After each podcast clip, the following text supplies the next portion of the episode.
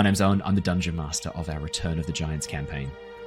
Um, hey guys, um, I'm Jared. I'm playing the character of Krasus uh, Antares, a astral elf wizard. Hi everybody, I'm Michael. I'm playing Tetra Aeonite, uh, Circle Stars Druid. Hi, my name's Claire. I am playing Nauthiz, or Now, who is a Dwarven Forged fighter. Uh, hi, I'm Ally, and I'm playing Lyra, the Eladrin Druid. Hi, I'm Matt. I'm playing Niles Silverwind, the uh, monk Owlin. Hi guys, my name's Simon. I'm playing the character of Ember. He wants to be a master of wildfire, but does he have the skills to be best one? Hi, I'm Dave. My character is Harry Harrington the Harengon, a roguish merchant with a heart of gold. Actually, miss No. much. Uh, you haven't missed anything, but we're here now. Hello, everybody. Oh, wait, hang on. everyone. Wait, wait. The camera's not coming in. Give me a second. Wait, what? Wait, it's so slow. Michael, where's your ca- Come on, Michael. Come on, Michael's camera. Okay, maybe maybe it's disabled. Hang on. Let me just double check. What? Hang on. Hang on. Hang on. No? It's coming. Come on. Dave's just yawning. He's done. He's bored. Michael, why is your camera? I'm, I'm just thinking, I I wonder if I can get away playing Baldur's Gate and D&D the same No, you absolutely no. Okay, Michael's in. On the count of three. One, two, three. Hello! Hello, hello, everybody. Welcome Wow. back to the Lost Archives, where we are not playing Baldur's Gate 3 tonight. We're playing Dungeons and Dragons 5th edition, but who can tell the difference anymore? Uh, out for the purposes of the uh, for the enjoyment, raise your hand if you have played any Baldur's Gate 3 right now. Everyone but Matt. Keep your hand up if you've played. Keep your hand up if you've played 10 hours or more. I don't know. Have- Yeah, yeah, we Keep have. your hand up Uh, if you've played 15 hours or more. Ooh, Yeah, we have. yeah. Keep your hand Oh, yeah. up if you've played 20 hours or more. Ah, okay. Yeah, no, I've, I've seen I've seen Dave. Dave and Ally. So Dave and Ally are the winners. Keep your Dave hands up if. thirty hours. How many hours have you played, Dave? Thirty-two point six. It says right here on Steam. Bruh. Yeah, yeah, yeah, yeah, yeah, okay, that, that's yeah, yeah, that's probably. Dave, you have uh, a you have a full time job, mate. Yeah, I do. Not for much longer. How many hours of sleep have you I have never been as productive at work. my, my job's delivery based, so like if I do my job as long as I'm available for call, it's fine. Man, the Oh, first man, five hours best. of my day is just go, go, go. Skip lunch, start playing Baldur's Gate. Oh. That's awesome. Outstanding. Well, we we are all very Oh, very much enjoying it. We're trying to convince Matt to um, just be a terrible worker and actually just play it when he's supposed to be in work As we were saying before, I have to succeed a wisdom saving throw every day, Yeah, and uh, Look, mate. if I It's, fail, it's well, uh, just take that illithid wisdom roll and instant success Yeah. every time. Do it. look, I've only played an hour, so I feel you, Matt. Oh, I've um. I've been building a lot of um stuff for Warhammer. Oh, Oh, interesting. Oh, Warhammer. Like Warhammer 40k or just regular? I've been playing Age of Sigmar at the moment with some mates. Ah, Oh, what- what- Nice. What? Who? Who? you- Who you rolling? So I'm actually building Soulblight Gravelords at the moment. Oh, nice. Okay, I'm Sylvan. oh, Nice. sweet! Yeah. Nice. Are you playing with I Harley? also Jared? have um no no no Harley does not play that. oh, I have a bunch of Ballarat mates. Um, I also have Ogor Mawtribes, and I have um Maggotkin of Nurgle, Oh, Oh. cool, cool, cool, cool. Yeah, and I have 40k too though. Sometimes run. I haven't I haven't done Warhammer since high school, so yeah, that's uh that's another. Oh, I only just started are- jumping into it, so Mm. Oh, I, I. I just think most great because it sort of pares the rules down a bit, and it actually makes Um, them like heaps more accessible. I, yeah, I would like to friends got me run. into it. I would like to run some Warhammer 40k like kill team um, Oh in the yeah. Oh, That'd be yeah, really the fun. smaller teams. Because I know I know there's a few people that I know that would be down. So if, if we ever do decide to align on that, that'd be that'd be a fun one. Mm, that would be. Yeah, hundred percent. Yeah. Yeah, absolutely. I, I'm not. Yeah. I'm not really giving a go of Warhammer, but I'd be keen to give it a go, especially if, as you're saying, it's a slightly sort of pared down version of the. Mm. of Well, the Age of game. Sigmar's pretty fun at the moment. I, I, my friends love it. They love it way more than they ever did 40k. Oh, wow, I like Okay. I like painting too.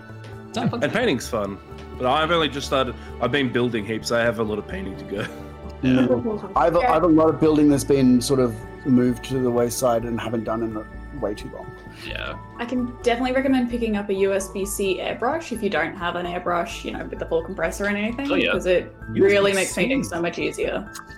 Yeah. Yeah, my friend said airbrush, but they said I need to get my uh, paint skills up first with the, the, the brush. Yeah. So get that See- down first and then jump onto that. At least contrast works because I'm painting a lot of stuff. So, I, Mm. I used to be not bad. Um, I don't know what my skills are like now. Matt, Yeah. you've always been good at art, so I trust that. Yeah, I was gonna say, I 100% you'd be good at it. I've I've got to get back into mini painting because I've got the Witcher board game, The Witcher Old World, and it came with minis for every monster and all the witches and all the Oh, mages. So I really want to oh, paint all of those. Yeah, We're that'd be talking like. I think it's like 50 minis or something ridiculous that came in the box. It's fucking huge. So I'm I will Wow. paint those. Oh man, 50 minis, I wish. I Oh, have yeah, like yeah, 60 fair. zombies and 40 skeletons to paint. A bunch of other stuff too. So, fair, fair, fair. No, that's a good point. That is a good point. Um, no, I, I do want to do that. And there's the new version, the the next version of Scythe's coming out soon as well. Scythe Expeditions. Scythe being one of my favorite board Oh, games. the yeah, new yeah, coming yeah. out, which I'm really keen Mm. for. So I'll have to paint those as well. there are. I've never This month. that board game. So, um, Clara Michael, when you're next in Oh, yeah, Brizzy, it's so good. I know how Yeah, much you loved playing Scythe with us. We'll break out Expeditions. It looks like a much more like narrative, story focused thing. Rather than controlling the civilization, you control just the hero, Oh. and you're exploring the Tunguska cool. event as it is in like the 1914 plus world. Oh, that's cool. Yeah. Yeah, yeah. I think that'd be more at my alley as well. Yeah. Like, that sounds Yeah. more like and like, Yeah. um, yeah, yeah. So I'm very keen to play that. Um, yeah, I'm down. Before I forget, I should say, podcast listeners, Simon isn't with us right now. I wasn't sure whether or not he would be joining us tonight because Simon and I, the, the company we work for, there's a big sales conference going on right now, which I'm obviously not attending. Um, clearly, Simon's a better worker than I am, so he's clearly there. so um, I think I wasn't sure whether or not he'd be able to sneak away into the hotel room and like use the Wi Fi there to join us. Um, I am supposed to be there, so we're gonna shh, keep it on the down low, and hopefully no one will notice. Um, yeah, don't I'll- tell anyone. Don't stream this to the internet or anything. I, I trust them not to have checked this, and this is going to be edited out of the YouTube and podcast. So um, the bit sure. where I said I'm supposed to be there, I'm not, I'm not going to include because they will. I think they're more likely to listen to that because I'm assuming if they're at the event, they're not watching this live. Hopefully, so should be good. Well, I'm well, sure. but what you don't know, Owen, is that this is the feature entertainment for tonight. And it's being live broadcast to In which everyone. case, in which case, you're welcome. Prepare to be entertained. Uh, we should we should dive in without too much We should. further ado because I know Ally. Um, it can't be a super late one for her. She's got an early start tomorrow morning, and I have a bit of an early start tomorrow morning, so that I can get to the sales conference in time, and no one notices that I wasn't there tonight. So we will do we will do a quick recap. yeah, and jump Ally has a quick start in the morning. She just wants to play Baldur's Gate early. hundred percent. Yeah. I wish. Wish so hard. On the other side, I'll be finished like super early in the day. Oh, you know, afternoon anyway, so more Ten Baldur's plus Gate hours time. Baldur's Gate. Go go go. If your day's not twenty four hours of Baldur's Gate, what are you doing with What your are you life, really? What are you even doing? Yeah, what are you doing? You're taking long rests in the game. You don't need to sleep. Like, Yeah. Mm-hmm. That's how it works, right? Now, let me Oh do a quick God. recap. Just quickly, so sorry. Yeah, yeah, go, no, go. My cousins played 43 hours Harley of Baldur's Gate. What? Hang on, how much of that? How much of that is early access? So my, because if you look at my Steam, Oh no, nothing. things- He just bought it. Oh, okay, What? then that's really impressive. He at least. Oh, and I Harley- didn't play early access either. Harley's my hero because I, hours. because I, it says on my 90 that most of that was early access. I played two Yeah, full I'm- I'm- playthroughs in I'm early access. Most early access. Yeah, yeah. yeah. Yeah, I, I, Holy shit. I, st- Oh, I streamed that hours in early access. What were you gonna say, Claire? I think Ally wins with 47 hours. Yeah, 47 hours. Bruh. Nothing Yeah. but work, some sleep, and Baldur's Gate. That's wild. That's, that's pretty impressive. Actually Let's be honest, it's actually impressive. Yeah. Now, It is, it is, yep. Let me do a recap and let's jump into the session. Obviously, last session we had a pretty awesome, uh, awesome finale, so we'll, we'll jump straight back in with that. The Tempest Adventuring Guild, a name now legendary across the lands of Nostea, has formed a brand new team. Lyra, Tetra, Niles, Nauthiz, and Krasus have been sent to the nearby settlement of Laspire to locate the hill giant fort recently seen flying overhead in the nearby area. Teaming up with Harry, a travelling Harengon merchant, and Ember, a Firbolg druid, the group have travelled deep into a cave network to locate and rescue the captured villagers from the town. With the assistance of Balthazar, a mage from Oxenfurt, the team were able to portal the villagers out of harm's way while they faced off against the cultists, and their leader, a white crystal genasi Kavanus, similar in appearance to Tetra. After an extremely tense battle, the team were victorious, managing to slay Kavanus despite taking some heavy damage themselves. Just as the team began to search for clues of what the cult had been doing near Laspire, The damaged giant relic implanted into Kavana seemed to activate, causing the matching implants to begin pulsing on the hands of each of the team. Once again, finding themselves experiencing the events of the past in the forms of giants, the group were reliving the gifting of land to elven refugees. In fact, they were the ones given the task of determining which giant clan was to give up territory to the elves. Deciding to see what they could do to influence events, the group began to share information regarding the future and their situation with Loki and then Sinmare. Stretched to its limits, the simulation they were experiencing began to fall apart, revealing a being resembling a giant forged, Archivist, to be the architect of this dream. The team learned that Archivist had been created to link the giant clans together, as well as run simulations on the world to help predict future events. However, at some point before the giants had disappeared, he had been disconnected by Sinmare. With the simulation restarting, the group made their decision about where to house the elves and found themselves back in the present. After journeying and helping the townsfolk to the nearby logging camp, the rest of the team made their way towards the settlement of Laspire once again, preparing to face off against the giants. However, a group of drunken dwarves mistook them for debtors and attempted to recover lost gold that they believed the party had acquired. Uh, managing to keep it without going too violent, uh, minus Harry, obviously, who is a bloodthirsty killer bunny from clearly Monty Python's Search for the Holy Grail. The group were able to navigate this. The knife was sheathed. The knife was sheathed. If only your anger and aggression had been too, maybe it would have been. But no, uh, luckily, luckily the team were able to talk the situation down from a, a tense, almost fight breaking out level of aggression into a much more calm, much more chilled out uh, affair. Finishing uh, with the group asking the dwarves how they got there, the dwarves demonstrating by saying, Oh, you just push this button here, and then vanishing from sight after pressing the button on top of a lantern. The team, realizing that they were about to head into danger, continued on their way towards Laspire. We left off last session as a shadow passed over the sun above them, the sound of flapping wings drawing their attention and their eyes skyward to reveal a green scaled form, a large dragon circling overhead before shooting down towards the ground and landing off the side of the road in the nearby fields. Atop its back, a cloaked figure, elven in appearance with long grey hair, leapt from the back of the dragon and began walking towards the party, pulling back his hood to reveal Yervith, one of the founding members of the Tempest Adventuring Guild. And that is where we left off last session with the uh, with the introduction of Yervith once again. As Yervith strides towards you, his cloak shifting and changing to match the grasses and stones that he walks over, and then as he passes uh, the fence that sort of separates this field from the the main road, the cloak takes on this sort of pattern of lines of wood briefly before picking up again the cobblestones beneath his feet. As Yervith stands there, pulls his bow back into a more comfortable position, looks and goes, Hey, I'm guessing you're the, the new recruits for the Tempest Adventuring Guild. I'm Yervith. How you doing? I'm not. Oh! Let go see. Lyra! He walks over, holds out his arms to give you a big hug, wraps you up in a big bear hug. Um, behind him, the dragon stalks towards you, almost feline like in its uh, mannerisms.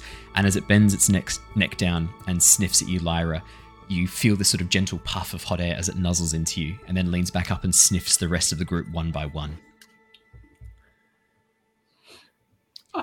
Dragon on forehead. Oh, this is. Um, oh my. Hello, strange green creature. Oh, Well, oh, I hear you lot are uh, having a bit of trouble. Mira sent me to come and check in on you.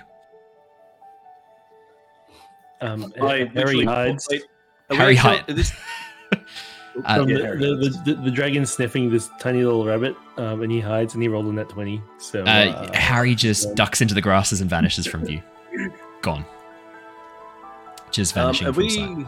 Is this map accurate? Are we actually outside the gates? Uh, it's a little bit further away than that. I've just got it there for representation. That's fine. I was gonna like just point at the massive sphere in the sky, but I, I mean, you, Yervith had just flown over. Like he, he, he- I mean, he had a, Yeah. an, a bird's eye view, a dragon's eye view of the whole situation. I mean, he was in a pretty good position to see anything that might might be there. I mean, as, as he looks, goes, "Yeah, Mira said that you look We're in a spot of bother. How can I help?" There are these uh, mechanical insects and other creatures just all over town, and you know, we, we, we totally had this until like you know, if you sort of peek through the lava cracks, there's uh, there's totally like mechanical dragons and stuff down there. Wow. Yeah, I, I think the team fought a mechanical dragon once before I uh, before I joined on with them in, in a sky sky castle, one of the cloud giant places. It was like a clockwork dragon or something. It's sort of similar to that because they had a bit of trouble with that, if I if I remember. No clue. That must have been before Lucky got me out of the jam. I think it might have been. I think that might have been before. Yeah, well, you, you would have been there when they spoke about that, Mira. Mira, Lyra. you would have been there when they spoke about that, Lyra. Vaguely. Uh, look, or maybe maybe Shana was there. Maybe this is when that might make more sense. Um, yeah. So, Clockwork Dragons, other monstrosities.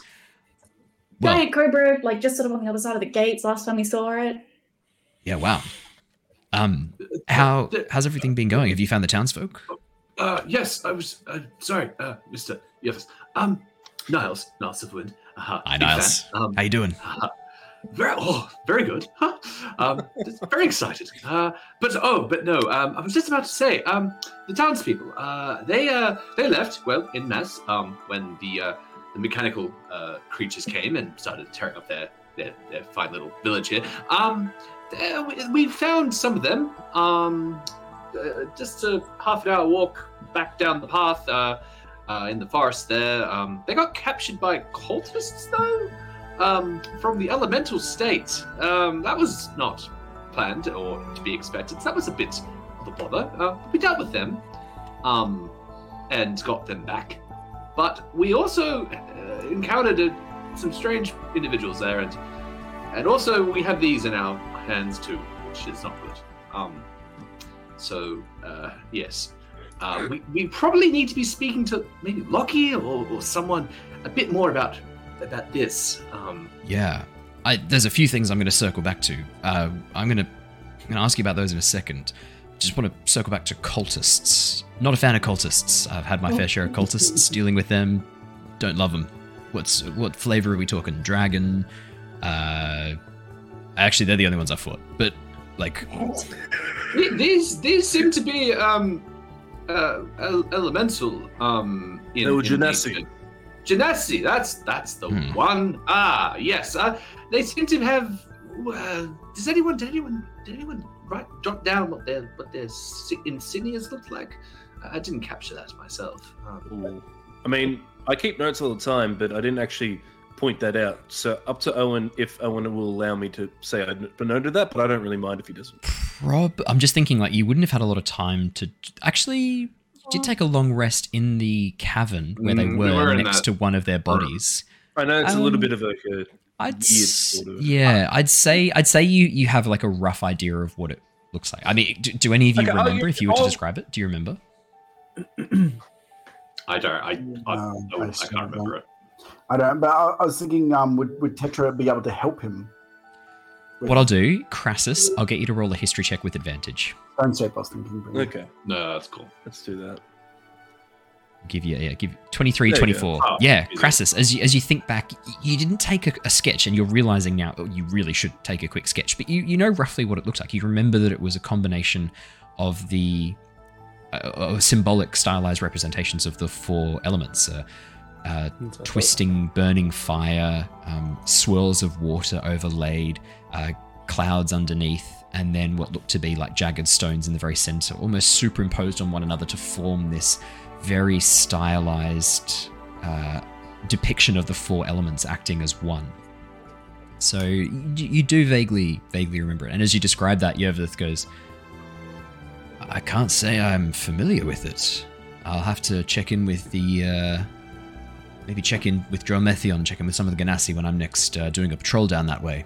Maybe uh, the next time um, Eleanor and I um, head over to uh, to Chiari, make a stop off in the What I'll, what, I'll, what I'll do is I'll um because I've got it in my mind. I'll write it down. I'll put it like because I always have notes. So I'll do a little note. I'll rip out the paper. I'll hand it to Yervith because he'll probably see Mira before me. Oh, If you great! see you see Mira, take this and give it to her. Give it to Griswold and such as well. Maybe he could find some research on it.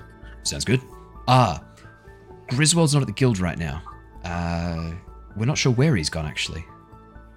Oh, That might be a story for another time. Um, yeah, he was he was experimenting with something, and he vanished. Uh, his laboratory is half empty.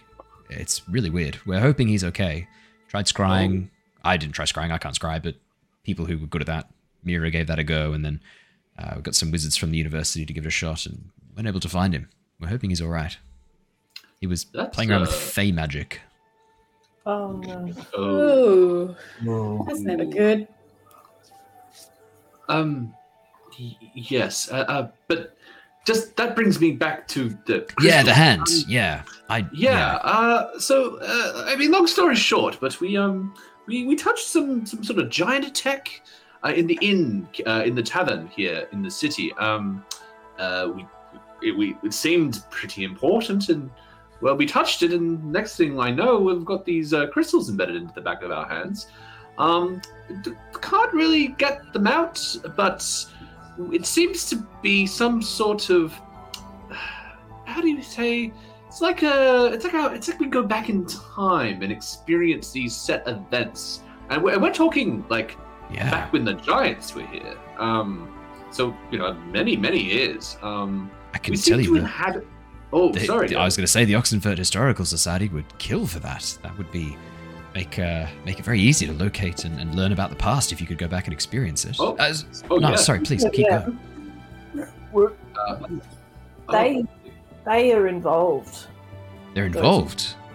They sent an expedition to this town, apparently, Hmm. and they were ones who found artifacts. I might check in with them. I still have some contacts there. I used to used to do some work for the Historical Society before I joined on with the Tempest Guild. And uh, yeah, Eleanor, what do you think? Should we? You watch as Eleanor sort of nods along and then nuzzles into him. Yeah, I think we'll we'll check in with that before too long as well. A few leads we Oh. might need to follow up on. Oh, also, baby, before you get really excited about the, the, the handy visions, um, we're not 100% sure of their accuracy because it doesn't seem like it's actually a thing. I don't know. It's somebody's constructed the thing that we go into. Reality is an illusion. Yeah, that. I, I'm pretty sure it's not. That's why it's called reality. Otherwise, illusions are illusions. Reality is reality. No. Virtual reality. Can you make a We a- uh, persuasion check to try and convince Yervith that reality is not reality? Oh, Because Uh, I, I do? I do remember Yervith like as a result of his time in the jungles, his grasp on reality is eighteen. you watch as Yervith kind of like stands there for a bit and like just ever so slightly rocks backwards and forwards for a few seconds. Eleanor comes and like places this very large snout on his back and nudges him, but he goes, "Ah, thank you, Eleanor." Um, I don't I don't want to talk about that anymore. Um. yeah okay. No So does. back to the hand thing. Uh, Niles, was it? yes Can I have a look? of, of, of, of course here you go Can I say it is it is a very weird experience playing a player's character while they play their new character, like role playing their characters interacting. Because I'm trying to channel how Matt was with Yervith and not be corrupted Yeah. with how he plays Niles at all. I'm having to remember Yervith yeah, as he yeah, was. yeah, yeah, perfect You did a Yervith good bends over, sort of like gives it a bit of a poke, examines it, and goes, Eleanor, what do you think? Uh, I can't really make much of this. It's not anything I'm used to. Uh, oh, um, Eleanor's going to come a bit close. I know she's quite big, but she's. I promise she's she's harmless. Well, I mean, she's not harmless, obviously. She's a Oh. huge dragon, but she she won't hurt you. I promise. Oh, hello there. nice, nice dragon. Eleanor leans in, sniffs, and then places her scaled snout against the against your hand, essentially. The Yeah. scales probably you're expecting to feel cool to the touch, but there's a warmth there. Even in this green dragon form, there's this almost like a, a heat radiating from her. And as she presses her nose against the uh, against the implant, against the uh, the Hyat stone, there's a moment, Niles, where you feel that warmth passing into you. Could I have you please roll me a wisdom check? Not a saving throw, just a check. Just a wisdom check. Okay. Just a wisdom check. Hmm. You're a monk, you won't be too bad at those. 18. Yeah. That's that's lucky. Um Mm. Okay. you feel this moment of connection with Eleanor. Ooh. There's a moment where you can feel her emotions, her almost almost her mind, the shape of it, this vast consciousness, very alien to your own. The feeling of curiosity, of pride, and of trepidation mixing together in her mind and in her heart she presses her nose to you, to your hand. You begin to feel those emotions almost washing over you, stronger than yours, as her vast soul within her seems to eclipse. And then suddenly, as she moves her nose away, the connection breaks. And you're left there kind of feeling that same curiosity just for a moment before it begins to drift and you feel your own emotions taking back again. Ooh. Wow. Um, that that was that was something.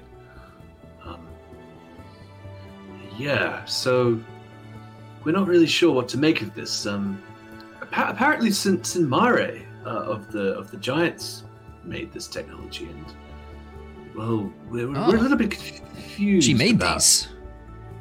supposedly. Oh, actually, was it her that made these? Wasn't it the?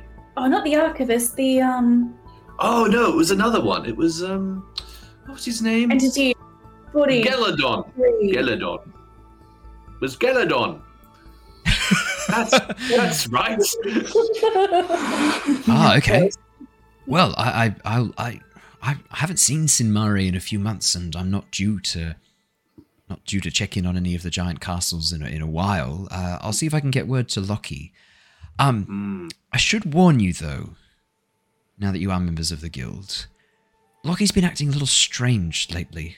Ever since the Oh. giants came back, What, what do you I mean, he's always been a bit odd, right, Lyra? and he kind of like Yervith kind of like chuckles a little bit nervously. Um, and let me know if there's any, if, if you don't want me to talk about this in front of everyone, but I feel like you have a right to know as, as members of our guilds and as, and as part of our family. He's been acting a bit odd recently. Um, calling people by wrong names, getting information mixed up, a little bit scrambled. Um, Sinmare said it was nothing to worry about, but I'm, I'm, I'm pretty good at reading people, and I got the sense she was keeping something from us.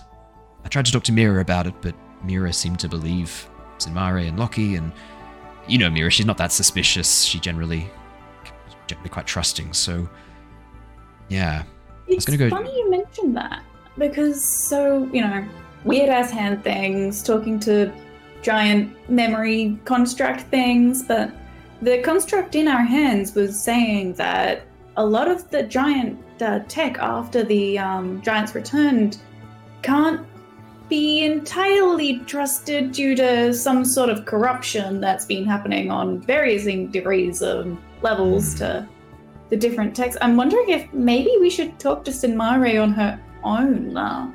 As much as I want to see Loki again, but that might I be a think good you know idea. maybe go to the source.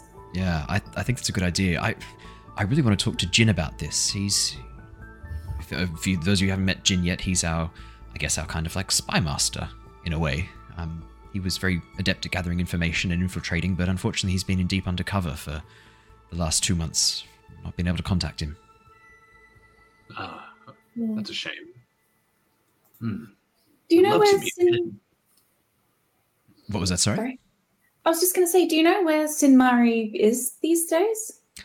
Uh, last I heard at the Storm's Redoubt, the uh, giant storm castle. Um, but I have to say, I, I I don't know that for a fact. I just I'm assuming that's where she is. That's where she was last time I checked in, and I know that's where she sleeps most nights, or at least that's where she was. That sounds creepier. Can I say that again? That's where she like stays. That's like her home. Sorry, I'm just I uh, watching I'm- people while they sleep, huh? no, it's I've been I've been I've been speaking Draconic quite a lot recently, and it's it, it- you know how when you get so used to a language and the way it works, and then I have to keep switching back to Common, and it's really weird. I, it, it- Draconic now feels more my natural tongue than than Common does, or Elvish. It's just hard getting used to again after being in Chiari for so long. It's really Uh, cold how- here, how- isn't it?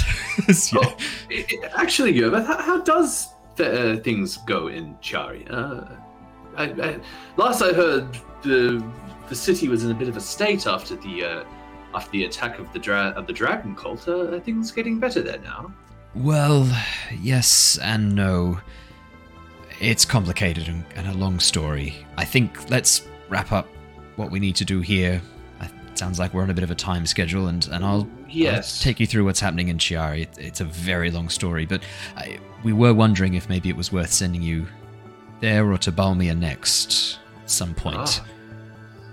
Well, in, in any case, back to the uh, the primary directive. Uh, we were sent to Laspire to deal with this uh, this situation. Yeah, so Um, there's a big circle in town, big like sphere. Well, well, well, yes, actually, I was going to get to that. Our information um, tells us that a couple of days ago, when the, the sphere became active, there was a, a hill giant castle that flew overhead, and after that, the, the, the circle seemed to activate, and that's when the insects started crawling out and taking out the town. Um, we believe that we can potentially, if we can get to the sphere, we should be able to deactivate it. Is that is that is that my is that the understanding? In the sphere. Yeah. Control. Yes. Great. We, we, we think we should be able to get in a little bit easier with with this. Um, uh, the the little uh, ant-like creatures seem to give us a wide berth, but it's the uh, well, it's the bigger ones, the the, Yeah. the more uh, deadly ones that seem to be giving us a bit of trouble. Um, Hmm. Well, Maybe you could help us out with that. I, I think that's well within what Eleanor. I, I think Eleanor, I can help you out with that, of, of course, can't we, Eleanor? As Eleanor sort of stands up very proudly, her neck extending to its full reach as she stands over you, her, her form blocking out the sun as she stretches her wings for a moment and then shuffles them back. Well, we'll Is run that- interference, draw attention. Oh, yes, sorry, Lyra. Be- Before you run in, uh, like I was saying, there is a giant. Jig. There's a giant you know, cobra cobra looking thing in there, and it has laser turrets on its tail. I'm sorry, just, what? You know, laser turrets. That's the coolest two words I've ever heard together. yeah, until it fires at you. That's the, the yeah, that's scary. Okay. Just Well. you know, just to be cautious and you know, evasive action and all that stuff. We might. He looks up at Eleanor. We might have a plan for that. To draw attention and get rid of that thing in one go. Uh, Is that the only thing blocking the entrance to the gates? There There's a few things. menagerie of spiders, uh, some scorpions I think we've seen, and probably God knows what else, including the cockroach dragons under the ground. Even Okay. if you're able to pull some of them away um, and give us an easier uh, passage towards the sphere, that would be uh, most appreciated. I, I don't want to put too much uh, trouble on your shoulders. Um, we are, we should be able to deal with this ourselves as well, um, of course. But of course, your your assistance would be would be most most grateful. No, I'd be, I'd be happy to help. I, I think Eleanor's been uh, been looking to looking to sink her teeth into into a bit of a challenge, and I think this will be uh, a good test of our skills and how far we've Oh. come. I, I, I wouldn't want Eleanor to sink her teeth into those creatures. They're a little metallic. Uh, they might be a little bit hard on her teeth, He perhaps. he smiles a little bit cheekily, looks up at Eleanor's teeth and goes, "I I think she'll be fine." Oh, okay. Well, if they're metallic, these creatures, uh, any weaknesses you've identified, would we be better off? Would Eleanor and I be better off attacking with uh, a certain elemental elemental Um, damage? What do you reckon? It's at this point that uh, Niles pulls out the bag of holding and starts pulling out the various pieces of scrap and like equ- like bits and pieces that he's been like pulling because he did actually grab a, a bit of Yeah. the um, Yeah, stuff yeah. from when he was in the city the last time. It's probably it's not like full bodies, but it's just like you know bit segments and things. So just so like I guess yeah, but can get a bit more of a Yeah. like a hands a hands-on sort of look at what these things are. As he picks them up and looks over them, he goes, "You said these were insects. These are these are yeah, these are true constructs. These look a little bit a little bit like Loki's plates." Well, we know Loki didn't love lightning. Maybe maybe we should bring you back as a blue dragon, Eleanor? What do you reckon? Eleanor sort of like shimmers her scales in the sunlight and then looks down, snorts. What do you reckon? We can go blue, otherwise go gold or red, the classic classic combo. Rain fire from above. What do you think? I'll, I'll you, you've encountered these things. I'll follow your direction. You tell me what you think would work best. I mean, I do we recall um like ele- electric electricity being used on them before? I don't think you guys used either fire or electricity on them, unfortunately. used, we did use um some ice. I remember that. You did use ice. Mm, We brought it down, and yeah, but that's it. I don't think we used any fire against them because that was prior to when we had Simon in the team, Yeah. Ember in the team, which he would have used fire against them, but he wasn't. We didn't, he didn't encounter any, so I'm not Mm. sure. Lightning sounds logical. Lightning sounds safe. That it does not sound safe. No, No, I mean, I mean- the safe. Uh, if you have a, if you were able to create a resistance to the lightning, that would be safe, so to speak. I yeah, we, I give me a moment. You watch as Yervith walks over to Eleanor, places a hand on her chest, and closes his eyes. And from his hand, a wave of blue begins coloring her scales. As her scales shimmer and shift, the green bleeding into aqua, and then this beautiful royal blue. Her head shape changes ever so slightly, the spine's taking on a slightly more aquatic look as her wings begin to shift a little bit to take on these long fins. Eleanor shakes and is now a blue dragon. Who, who indeed, my feathered friend? Well, I'll uh, I'll climb up.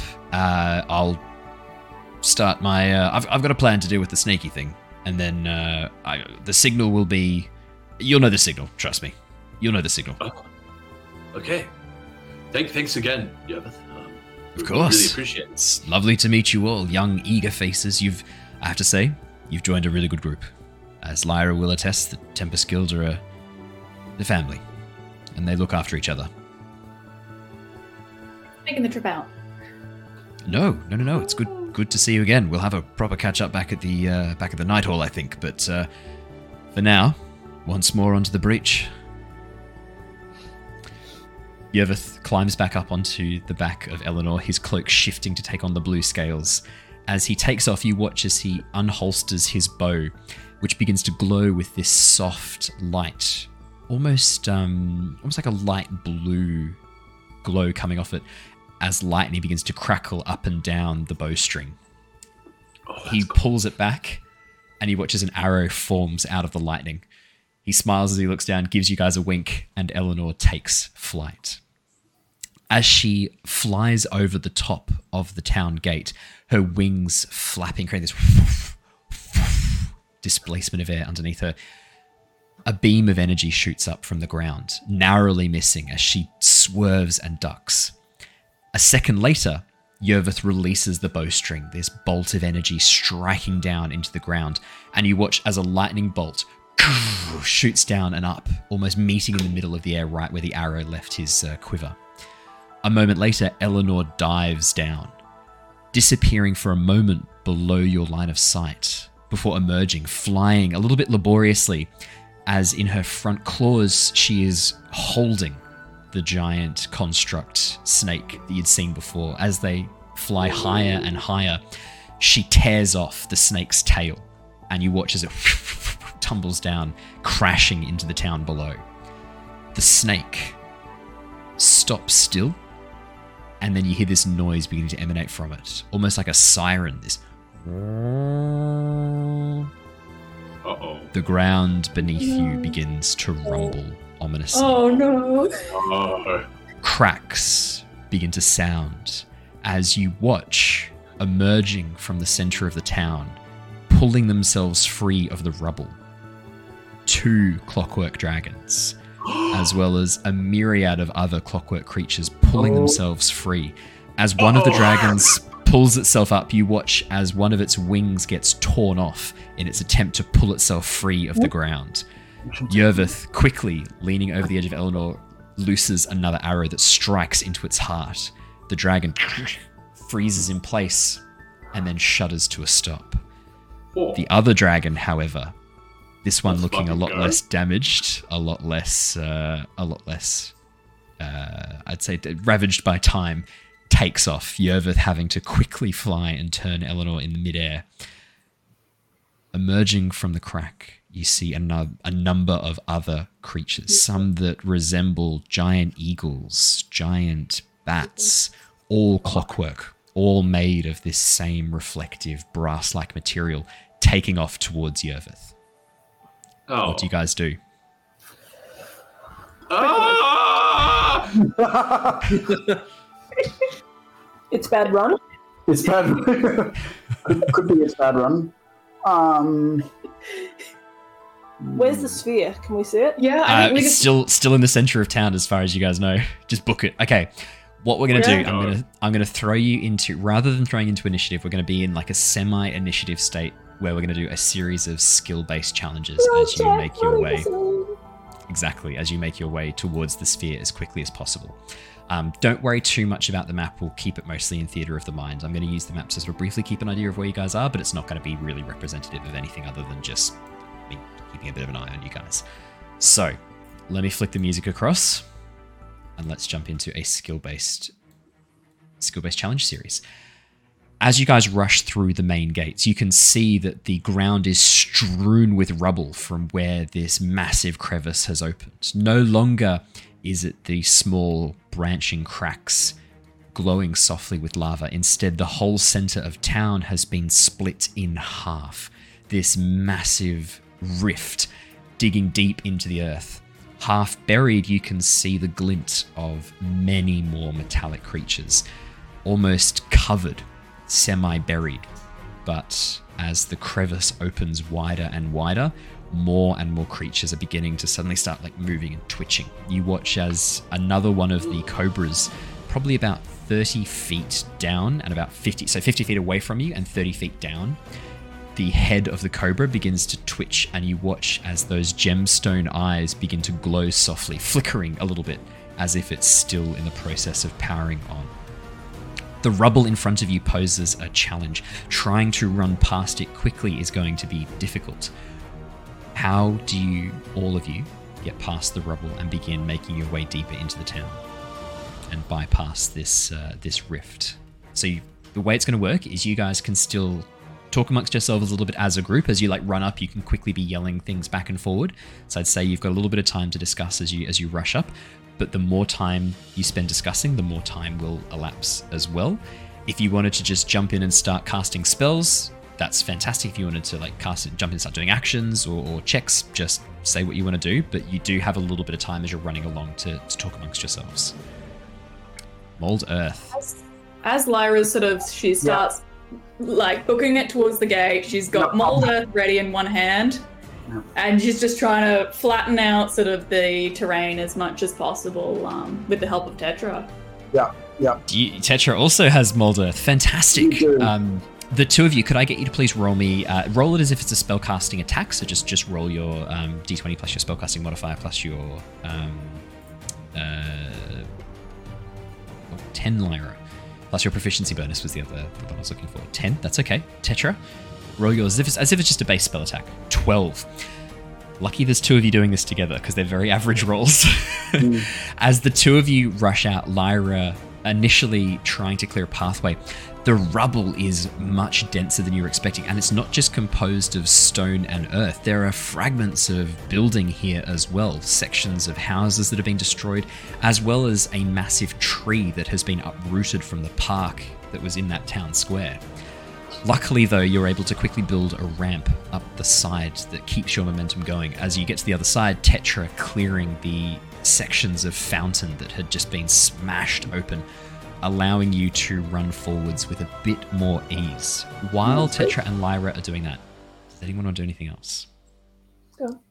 Anyone else want to assist with that? Yeah, Michael, yeah, you got something? Yeah, well, well, well, well, well, one thing I just wanted to um, say that um, probably the way that Tetra would do it so that like you know Lyra's got her bit and she's got her bit, which is like so the stuff which is more like the closer to sort of like the rubbly stuff and maybe some like there's any bits of metal in there. She's using the sort of magnetic side of things to sort of like Nice. push and disperse Yep. and like shift things out so they're a little bit softer earth so the Lyra can just plow through.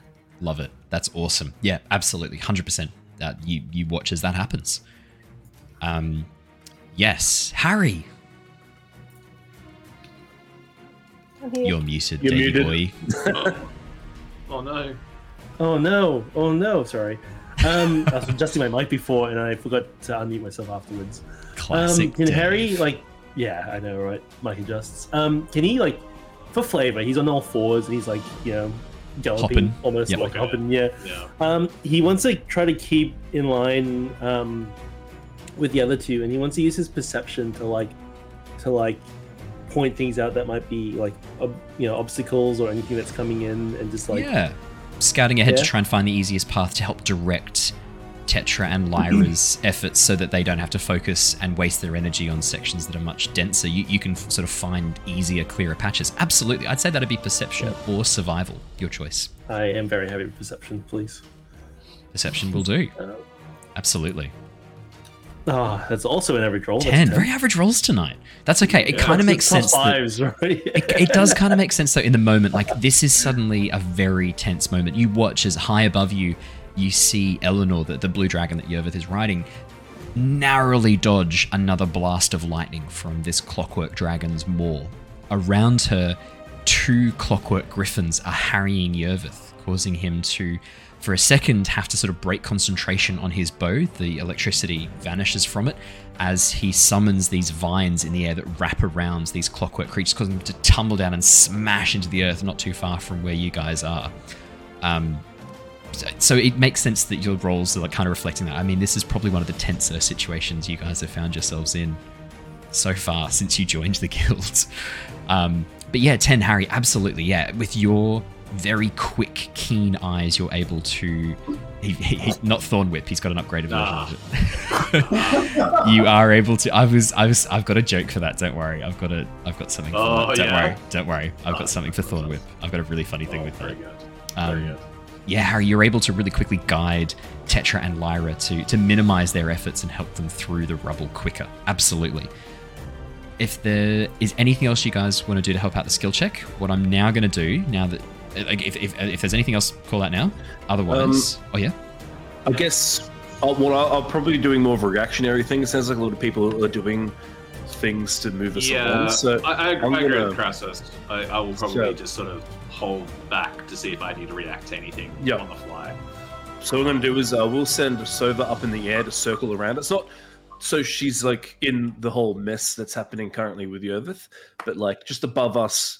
I was going to say us, like- because she's going to be instantly vaporized if she. Yeah, I'm, like, I'm just talking uh, like maybe like 20, 30 feet above us, just to like have a, a bird's eye view of us, and then she can be on the lookout for any potential threats that are coming our way, and give us almost like an early warning detection system. Yeah, Awesome. I, I'd, I'd say that uh, Niles is probably similar tactics, using his speed to probably sort of to that advantage, um, Hmm. hovering just above like the the house, the houses, the roof, the roof lines, and yeah, just sort of keeping keeping close, but also just sort of reacting to anything that Um, might happen. yeah, brilliant. And I guess the last thing I'll add, if if we do get alerted to anything coming towards us, I have um, minor illusion ready to go to do Yep. almost like because I can do any sound and I can make it as Yeah. loud as a scream. So if I notice anything sort of coming a bit more towards our direction, I'm ready to cast that in the opposite direction of us, and, and almost like a scream. Maybe not per, per se like that volume, but maybe like an alarm or anything to draw its attention away. If, it, if it's coming towards us, and then it can sort of hopefully go off that way. So I'm sort of yeah, like I said, a bit more reactionary. While everyone No, else says other things, just watching our backs. No, no, no. I love it. Uh, could I get a perception check from both of you, please, or investigation? Your choice. Do you want me to do it, or do you want my bird? Uh, I'm gonna. Uh, it'll be your owl, Krasus, and Oh. for Niles, it'll be your stats, Niles. Yep, no problem. I could have advantage on this for hearing and sight. You do in your owl That's form. You do. 12. Oh, as your, your Right, owl that's- familiar I'm just going to roll a d20. It's a plus three. Nat Natural 20. 20. Hey, there it is. Alrighty. So, if there's I nothing, so for for each of you looking ahead, the path at the moment seems clear. Although Krasus, you do hear a warning hoot from above, as Sova does seem to spot something, not not in your immediate vicinity, but something coming up in the next little bit. Um, Okay, I'm going to use my action real quick to see through her eyes for just a second, just to pinpoint where it is, and then revert straight back to me again. Okay. As you as you stop and pinpoint, you see a glint of metal in the distance as something slithers between the buildings up ahead, probably about 10, 15 meters away from you. Uh, is it coming towards us, or No, just it doesn't seem to be coming towards you. Sova spots this thing Okay, moving between two of the buildings up ahead. I'll, I'll leave it for now, just because it's no point um, doing anything and sort of probing it if it's not actually doing any, like coming towards us. But if it Yep. makes any move, I'm ready to go with the minor illusion. Perfect. Alrighty. With all of the things that you've done to help out this first check, this first skill check, what I'm going to get each of you to roll. For those of you running along the ground, uh, it's going to be an acrobatics or an athletics check, your choice. The DC has been adjusted based on the things that you've done to help make the pathway easier. For Niles, who is flying through the air, it's going to be an acrobatics check because Niles, as you begin sh- like sort of shooting through, trying to keep above, there are s- there's still debris raining down from above as a result of this rift being blasted open and the dragons Absolutely. pushing through. So Alright, let's- 15 from Did it have to Harry. be? Yeah. Could it have been an acrobatics check for if we're on the ground, or is it only athletics? No, no, athletics or acrobatics check if you're on the ground. It's Oh either. fuck! What's your Uh, plus for okay, so it's plus acrobatics? five instead of negative one. Okay, cool. Uh, So- it's a 13, so plus 5, 18. Yeah. So 15 for Harry, 19 for Tetra, 15 for Now, 14 for Krasus, tw- uh, sorry, 18 for Lyra, and 23 for Niles. Yeah. The rubble proves no real great threat to you. Uh, with the combined efforts of Harry shooting up ahead to kind of point out weak, uh, weak spots and areas of, of relative clearness, Lyra and Tetra shooting ahead to move the rubble and shape it using mold earth to help you sort of avoid some of the more dangerous patches. And with Krasus and Niles keeping an eye out from above, you're able to get through this initial debris field as you head deeper into the town. The next stage. As you get past the debris field and begin running through the narrow streets, you can see all around you that many of the worker ants, these drones, the, the drone meta, uh, drone constructs, have kind of frozen in place momentarily, their eyes blinking rapidly with this red light. As you begin rushing through, you watch as the drones immediately blinker the lights on, but don't make any moves towards you, just almost watching like a guard, a silent guard as you rush past them. Moving through the narrow streets, Krasus, you're getting up to the point where you had briefly seen that serpent like form moving between the townhouses. Did you want to call anything out or keep it to yourself? Um? Oh no, I'll let everyone know that just um, as we're e- entering this area, just to be on the lookout for this potential threat.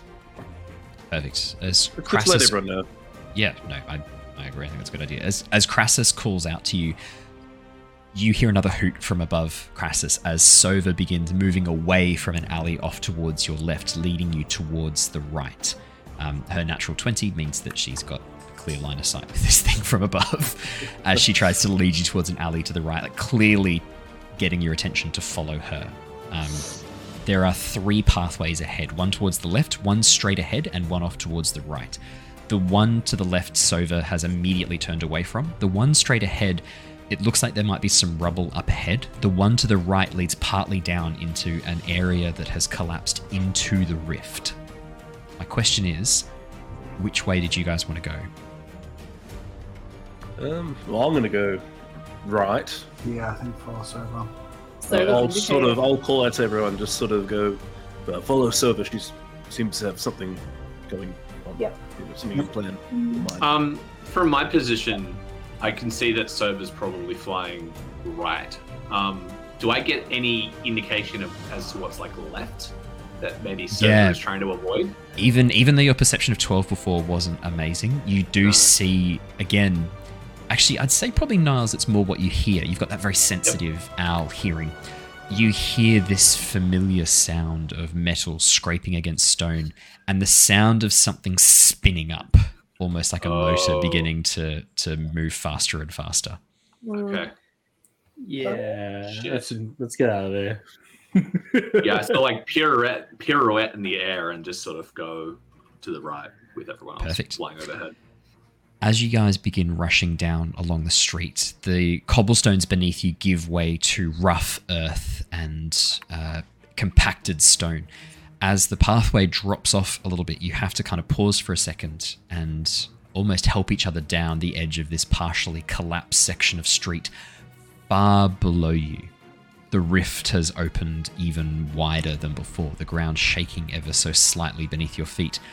And for any of you who peer over the edge, you can see that there are what look to be almost like tunnels of metal, half buried and partially collapsed and indented, buried within the stone and the earth beneath you.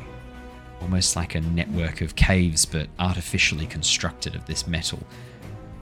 Very reminiscent of the architecture that you saw in your visions of the giants.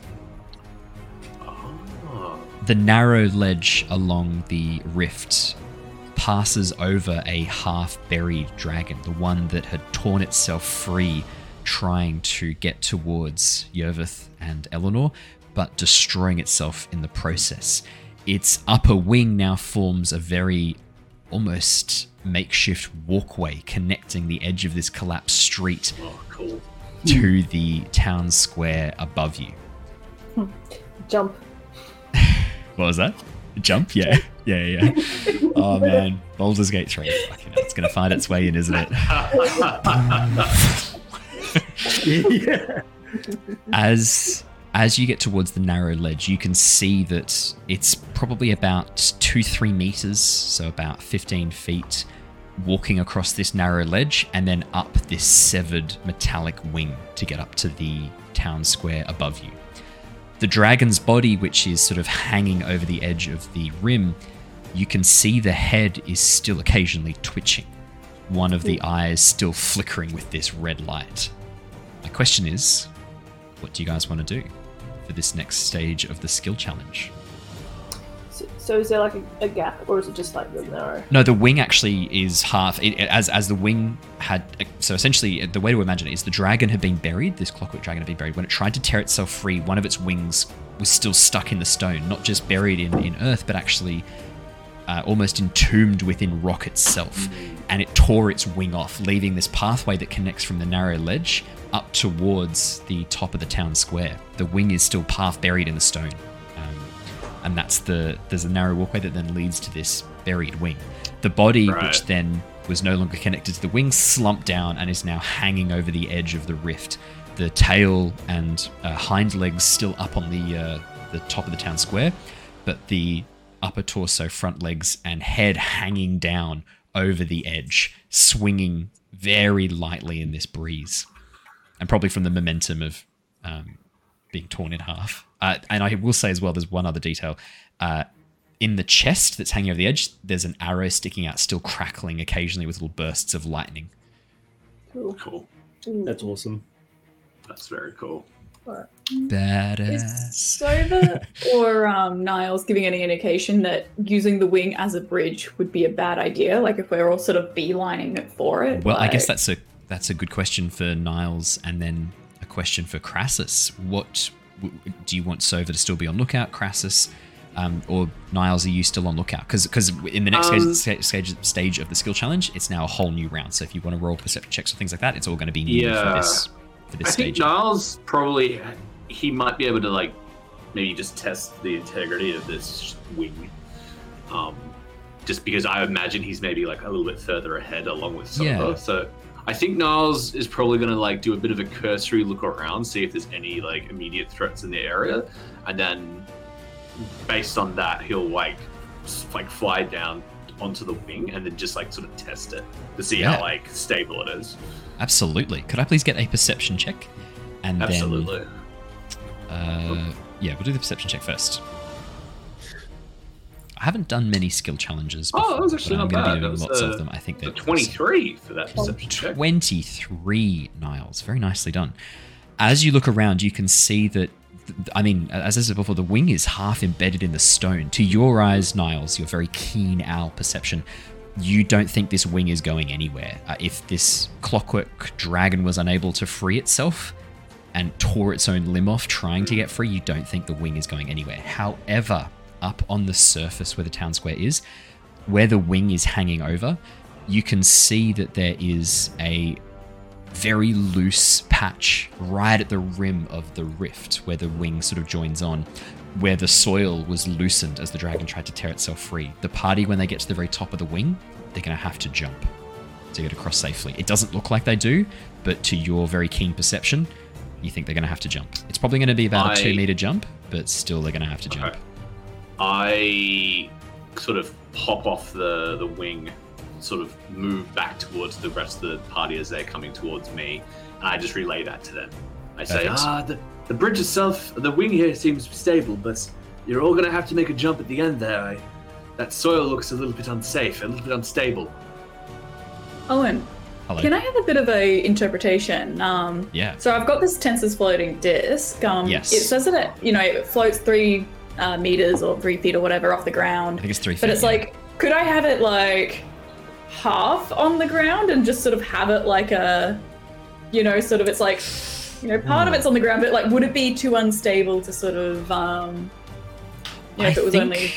I think it. I think it's it's specifically it doesn't um, angle. I think that's part of the part of the spell's benefit is that it doesn't it doesn't angle to meet the the ground. It stays perfectly horizontal because you can pile things on it. You don't have to worry about balancing. It just automatically stays horizontal. Yeah, it's a circular horizontal plane of force. So it's it's So, like, always horizontal. If. I just like ellipse like a little bit like sort of on a stable patch of dirt so that it's like maybe it's only like a meter that we have to jump instead of two meters. You, but I mean, it, not to. I, I don't want to give you ideas like specifically to like It's just because it's only three feet in diameter, so Yeah. So the the problem is it's gonna it's, it has to be horizontal because it does specifically say it is a circular horizontal plane of force, and I think that is very much part of the spell. The way it works is it's not angleable. Otherwise, you could use it to plug holes and things like that because it's it's a it's essentially a portable wall of force if you could angle it in any way you wanted. So I think it very explicitly is a horizontal plane of force. Yeah, three feet in diameter, one inch thick that f- one inch thick that flows three feet above maybe even like have it on the edge of the wing so that it's sort of we can You use could- it like you could- stick. you can absolutely so the because it, it it appears three feet above the ground in an unoccupied space of your choice within 30 feet and it remains there Hmm. for the duration so Uh, yeah. and it, it doesn't You- move when you you're could- within 20 feet so yeah absolutely you can create a little platform to help reduce the jump distance 100% when you get up to the top of the Um, wing definitely I guess the one question to ask is: Will it, if that is that going over the um, crack then? Because then does it mean it plummets down to three meters off the ground again if there's like a drop? Uh, I would say that no, because as long as part of Okay, it's sweet. as long as part of it's in line with the wing, even like the edge of it, I'd say that because the spell's not going to pass through the ground or anything like that, it'll go to the highest point. So if it like is in line with it, I'd say that it's going to stay in line with it, definitely. Cool. Yeah, you could have it like a mill, like Just- on yeah. the edge of the, and you could, it would be, it would be stable. Yeah. I would I would rule that. I think the spell is very mm. clearly meant to to Sweet. be interpreted that way. We'll have Harry shoot an arrow into the cliff edge or It something. does say on it that. can it can move across uneven terrain, but it can't cross an elevation change of ten feet or more. But that's okay because it means that it can't you can't you can't move it once you put it in this position. If you try and move it across the gap, it'll just disappear. But oh yeah, that'd be awful. But yeah, that's fine. Yeah, that should be fine. Yep, I I, I would rule that definitely. You've got it ready. Ready to cast. Right. Is anyone Will else is anyone else wanting to contribute to this skill challenge? Yeah, so is this is it actually a gap, like a um, uh, two meter gap? No, that's the tricky thing. It's only about a 50 centimeter, 60 centimeter gap, but the edge of that area is all loose earth. If you were to jump Yeah. across and land on that loose earth that's about a meter and a half away from the wing, Yervith has, not Yervith, um, Niles has identified that the ground is very unstable and there's a chance that it could collapse underneath your feet. Okay. Well, So- so- um, could could Tetra then use her mold earth that's been up to try and strengthen it a little bit? Yeah, Maybe not bring 100%. it back like true, but at least have it so that it's like easier, less. yeah, yeah. I'm, I'm pretty sure Mold Earth. Well, let me, that's fine. I'm pretty sure Mold Earth explicitly says that you can um, pull it open really quickly, but um, if you target an area of loose earth, you can excavate it, or you can. You can It's call the ground difficult. on normal terrain if it's already difficult. Yeah, I, I would. Yeah, I would argue. I would argue that if it's yeah, if it's on the ground, you can cause it to become difficult terrain, or you can make it normal terrain. Yes, I would argue that you can remove the remove the loose. You can tighten up the the bonds and, and almost solidify it slightly. Yes, I would argue that definitely. That probably works better. Mm. What's good? Perfect. Have both. Dave, yeah. it sounded like you were thinking of contributing something for Harry. Uh, You don't have to. No, no. no Har- Har- Harry's just got the hop ability, so he's just looking after himself in this one. He's just going to do a massive three meter jump. Harry's just like, fuck it. And he Bodies does, he does like a he does like one of those like you know where the, the heels hit each other you know like like you know Click, click. the music, yeah, Yeah. yeah yeah while he's in the air. Perfect. Is there anything else anyone wants to Um, add? Claire? I'm just. I'm oops, sorry. Keep, an eye on that dragon head if it's twitching. Um, Absolutely now. Yeah. I think now it's just looking out for, for any dangers and we'll like smack that in the face if it does. It's you know. probably hanging a bit. So, so from where you guys are, the closest it would get is as you're about halfway up the wing.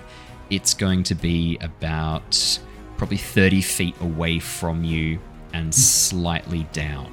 From where you are now, it's about 50 feet away from you and slightly up because the wing forms a bit of a natural ramp. So it's going to be hard to smack it close range. Um, I have a spear. But a spear, if you were I throwing a spear, Pin, pin it away from us so the mouth's not facing or hanging anywhere. oh, okay. So you want to like throw the spear to try and like pin it. Yeah. Do you want to do that now? Yeah, why not? I, do you want to do that now? Now. Perfect. Uh, I'll get you to make me a melee. Uh, make it make a thrown a thrown weapon attack with your spear. Okay. I said melee attack. Twenty five now. Woo! Amazing. This was a very very good call. as you as you watch the head sort of like swinging a little bit in the uh, the, the leftover momentum from its uh, from its movements, as Niles lands on the wing and then gets up again, you watch as the head kind of sh- like shuffles a little bit and almost like shudders, and as the arrow that has been sort of like shooting this lightning through it suddenly dies down, the crackling energy dissipating from it. You watch as the head slowly begins to lift up, the mouth sort of turning towards you, this sort of creaking, jarring movement, and as the jaw lowers and then hangs slightly ajar as a section of the uh, the join breaks, you watch as this fire begins to build up in its maw. Now you just heft a spear. The spear goes right through the mouth, shattering the ruby that's at the very center of its jaw that produces the flame and pulling the head back against the wall. You watch as the lower jaw completely severs with this tearing of metal and then plummets down into the rift below. The dragon's eyes sort of like shift and look around a little bit. The ruby's moving, and you watch as it tries to move its lower jaw, the gears turning, but the spear keeps it held against the wall, unable to attack. Very nicely done now. Nice. Now run. Now run. Nice. Now run. Perfect. Okay.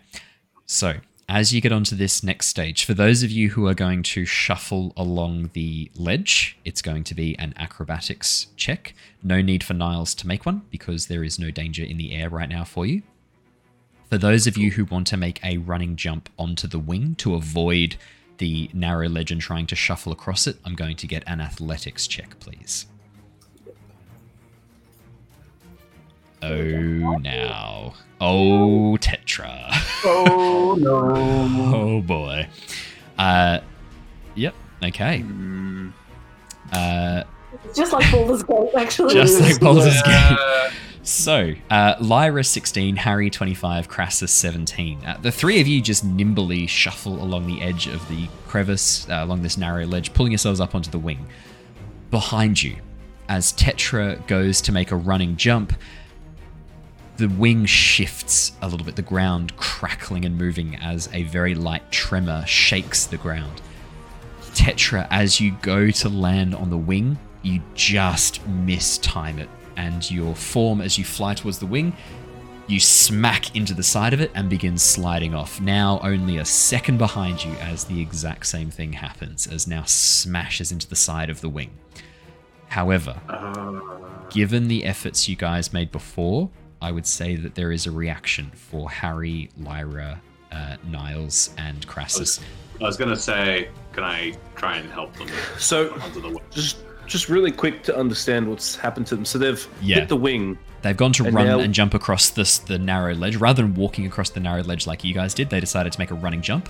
They've mistimed it and smashed into the side of the wing and are now sliding off, unable to get a purchase with their hands. Yeah. As the metal proves to be a, a slippery, uh, slippery surface to try and grab hold of. Just in front of you, like you're, you're standing. The three of you are standing on the wing. Niles sort of flapping above, keeping himself uh, in the air. Niles, if you wanted to dive Um, down and try and pull one of them up using your feet, Yeah. Yep, yep. And I'm gonna also, while Niles' doing that, the other one, I'm gonna quickly grab my rope out, um, and hopefully with the, I'm weak, but with the other two people with me, Mm. hopefully all three of us can bring the other one up. We'll do that with Tetra though, because now might be very. Oh, actually, that's a very good point. Uh, How should I- now it's very heavy. Yeah. Now work for it. Like if we sort of like throw a snare, like try and have it.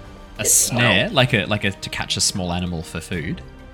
Yeah, like if you imagine, if you know, it's sort of like you know a, a They're rope quite- that sort of triggers need like a a- touch. you need a and lasso. Snares are- Like an actual lasso. Yeah, that's Yeah, you that's, that's a little bit different. A, a snare is quite thin rope. Uh, it's not even rope. I'd say it's more string than rope. Yeah, it is. Could could Harry Yeah. um u- use his like have have a reaction to like grab his rapier, s- like spike it into the ground as like an anchor, Hmm? and like um like quickly throw his feet down for for for someone for now or Tetra to grab with their hands. So he's like the end of a rope. yeah, Wait. hundred percent. Wait, so you holding the hilt of the rapier? Yeah, because I'm not strong enough to pull them up, so Yep. they'll have to climb up me. Oh, I see. I I wouldn't be able to like grip the rapier with my feet. And like can't. like that. I'll tell you right now, you enough. can't grab the blade. It is a blade. No, no, no, Yeah, that's no, no, no. I, that's I've, I've got the handle. and I've just like staked Yeah. in the ground, and I'm holding it like Yeah. that. And then my feet are dangling off for now with someone to Tetra to quickly grab. Niles, you said you were going to try and grab one of them. Who do you want to try and grab? Yeah. Uh, I'm going to be quick with timing now because in the moment Okay, they just Who, who, boom and then start slipping. are they, but do they both like land at the same time? Like one, one after the other. Tetra and then Niles immediately I mean, running to sort of like dangerous- help I'm, I'm Tetra. just, I'm just gonna try help Tetra out. How Yeah. dangerous is this right now? Uh, there's like below you, there's open air into the entrance to this rift for about 30 feet, and then another ledge juts out Okay, below. you know what? It's this. It's now it's so heavy. I'm just gonna vortex uh, warp it. Uh, cool. Great because- use of vortex warp. Look, stuff. honestly, like Yeah, now it's super heavy. I don't, I don't think with us three even we're all pretty weak. I think this is just easy Yeah, done. now Niles just genuinely a statue. I don't know Exactly. how. What role should I do to help Tetra? Is that uh, Uh, athletics or? I'm uh, gonna say that this will fall under a probably a strength saving throw as you try and like grab hold of Tetra and like flap to stop her sliding off. Strength is not my Also- my best stat, but I will try my best. Does, does, does my thing help him at all, or is my thing separate? Uh, you so you're you're doing your thing. That's going to help Tetra climb up. At the moment, what Niles is trying to do is just slow Tetra's descent, stop Tetra sliding Yeah, off the yeah. edge. Yeah, I'm just trying to like hold, like stop, like get him. Yeah, yeah I'm, I'll just roll a strength saving throw her for the best. It's a Twenty. Nice, that's good. Um, plus one. That's As crazy. as now is vortex warped onto the wing, Niles. Yes. I'd say probably like you just met one of your heroes, someone you've looked up to yeah, that's true. your whole life. You could not be feeling wouldn't say more. Yeah, like you could not be feeling more inspired right now. Like, you you are you're a member of the Tempest Adventuring Guild. You've just met one of the founding members of the Tempest Adventuring Guild, one of the people you've looked up to for a very long time, and he just like welcomed you with open arms, said that you're now part of the family. Like Niles is feeling on top of the world right now, despite the events that are going on around. There's probably still this like massive morale boost that's happened inside uh, Niles' mind. Niles, you don't even think. You just act. And as you shoot down, your claws wrapping around Tetra's shoulders, you flap for all of your work. Like, just with all of your effort, pulling Tetra back onto the wing before you then stumble down onto the uh, the wing of the dragon yourself, sort of puffing a little bit under the exertion, but still riding high on adrenaline at this point as you roll a 20, a 19 plus Nice. 1 for a dirty 20. I, I I like to think that like in this moment, as like Niles is like experiencing all of this all at once, like obviously feeling elated that he's met like one of the famous members of the Tempest Adventuring Guild in Yervith, but he also like has this cult throwback to like when he's been training in like the like in the temple where he sort of learnt his monastic uh, abilities, and he's always like you know he thinks back to when he was like just young, a young chick, A little fledgling. and- a little fledgling and he's you know excited to go out into the world of adventure and not being you know not being able to because he's having to learn all of these uh, sutras and all of these techniques and you know he's been waiting for this moment. So there's this flash of uh, inspiration that sort of rushes through him as he saves Tetra from plummeting off this wing. He feels Nice. very happy. Can, can, can, can we do a luck check to see if you ever saw this from up there? Oh fuck yeah! Can we? Oh, All right, all right. I There's a lot will- going on there. I will. I will roll. I will. I'll pull open Yeah, Yervith's you on roll. character sheet, and I'll roll a perception check for Yervith. Here we go. I, I do also have Yova's character sheet open for me as well. We actually, Aw. we actually need to level Yervith up. Uh, Oh, two, level 20. two levels. He's level 15. He's not a god. He's not a god. Oh, we're the same too. He's not level 20. uh, wait, do I have that in my... He's only level Is 13. that just um, an extra one to proficiency? So you just roll how it is and then add an extra one to it? I actually have a, uh, a level 15 stat sheet for him. I don't know why it's not We the finished campaign. the campaign at level 15, I thought. yeah. Yeah, we did. Yeah, we did. Yeah, he's still level 13 on the, the campaign page. But yeah, if you wanted to roll a perception check for, for Yervith, I believe at the moment it's plus 9. Uh, I'll a Could be plus perception check. It's a, it's a plus 13 on my Plus sheet. 13. Do you want to roll? Yeah. yeah, yeah. yeah. Yervith was very perceptive. He was. He was. That's a- Nice! 23. So- You, I mean, you don't know Niles. You I don't know now. You don't know. Um, Owen, Hello. When I do the vor- vortex warp, can I put now? Because it says like within uh, within ninety feet, I can put her. Oh, yeah. In a space. Well, I'm, I, oh, I'm yeah. gonna put her Just on, on the top. other side of that gap too, so she doesn't even need to make the jump. Cool. Yeah, now you just, as for a second, you find yourself falling, and then you stumble standing at the top of the crevice on, on the, in, the, Perfect. in the town So square. then, so I'm gonna have her like on. So then she can help us when we're jumping over. She can grab us. She's already done it. Oh, I- cool. we will assist. I also like to think that the vortex warp Praise is like a magic spell, like a, like a sort of like a time thing. So Yeah. almost like Ah. for a split second, Shoots. everyone just sees her like shoot up, like like do like yeah, yeah, yeah.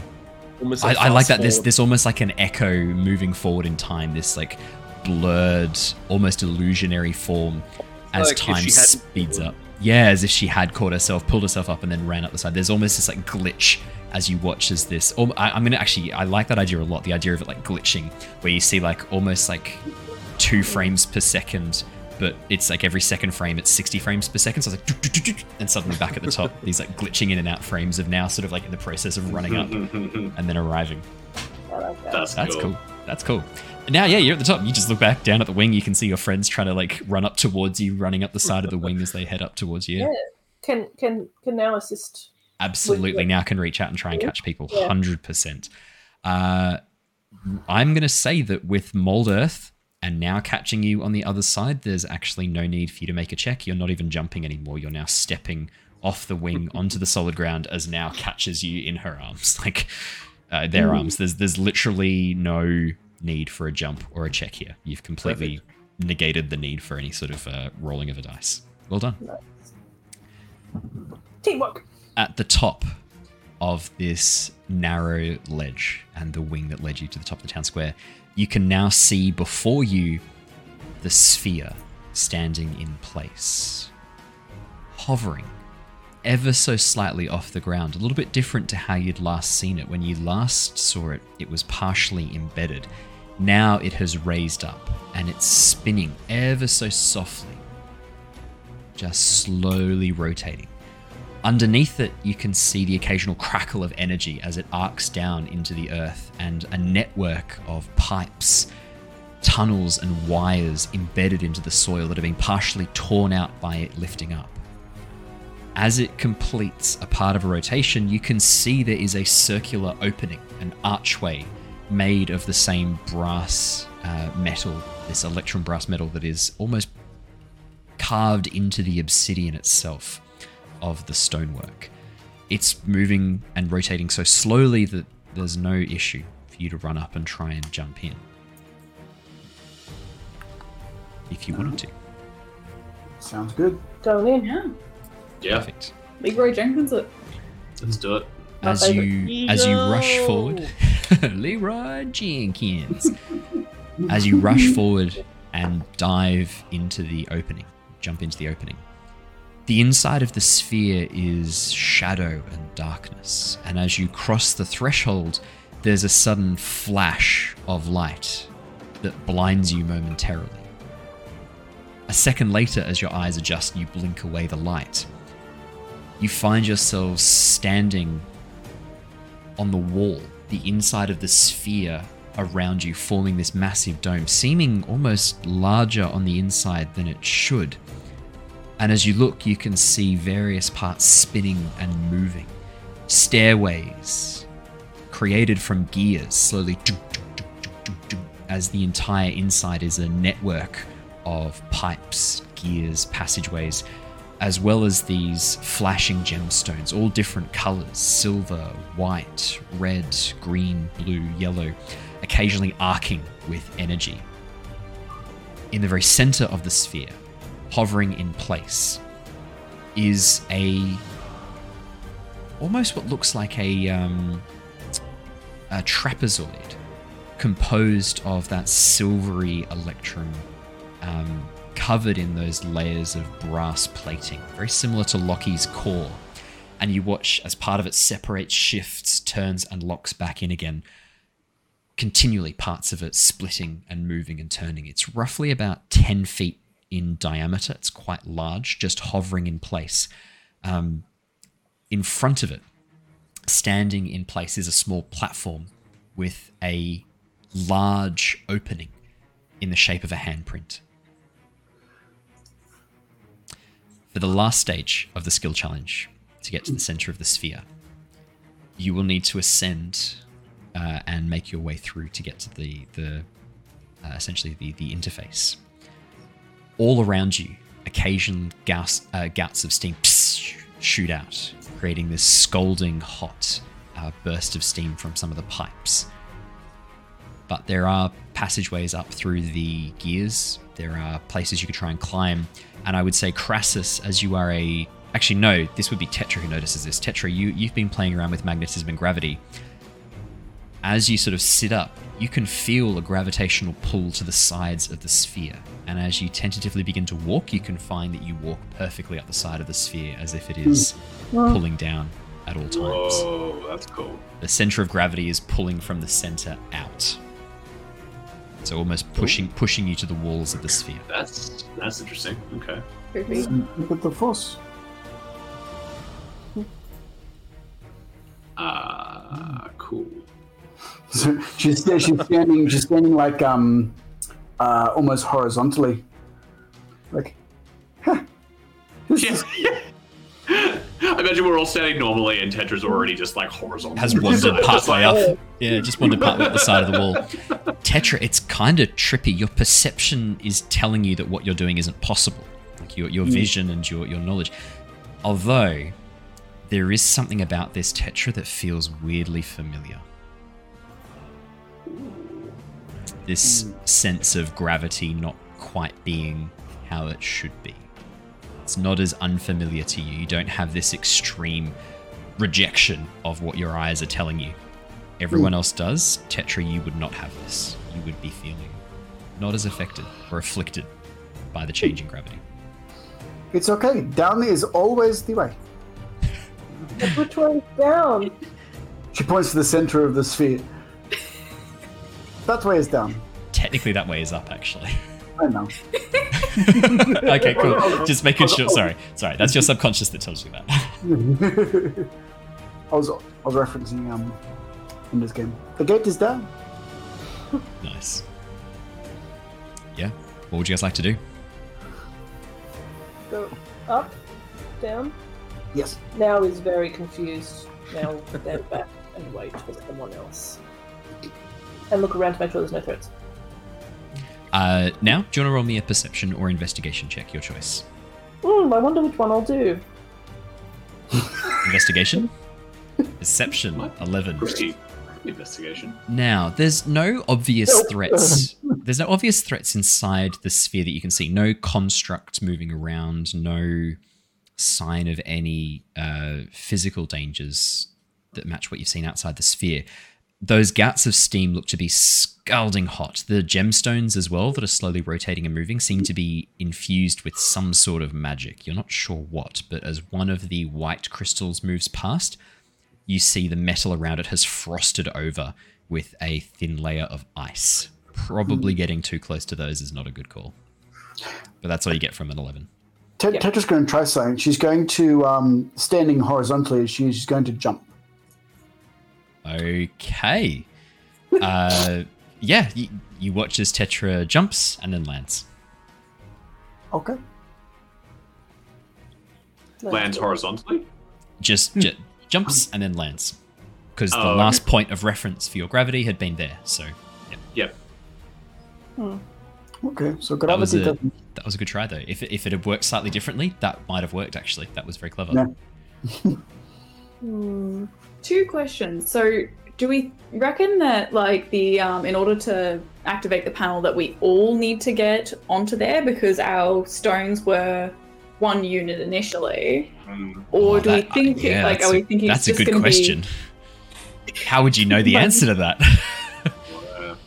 Oh, that's a tough one. Uh, look, look- looking at Tetra's, uh, like T- Tetra's like jumping off the side of the sphere. Uh, Niles is going to try and like like is is it is there air is there room enough in the sphere for him to be able to fly? Oh, flying is going to be very difficult. The movement of the gears and these pipes, as well as the Mm. gemstones flying around, you know it's going to be tricky flying.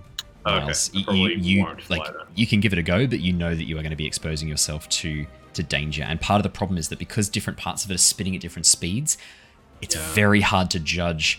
If you were to fly through this gap, is that gap still going to be big enough by the time you get there? N- Niles like looks at all of the spinning gears and wheels and cogs and like looks at his wings and sort of just says to himself like, I think I do want to keep my wings Yeah. intact today. Well, And um, sort of falls back in a little. Tetra's going to try something else. Sorry, guys. Tetra's going to try because so she have the little um her little rotating stone. Um, she's just going to shoot the stone.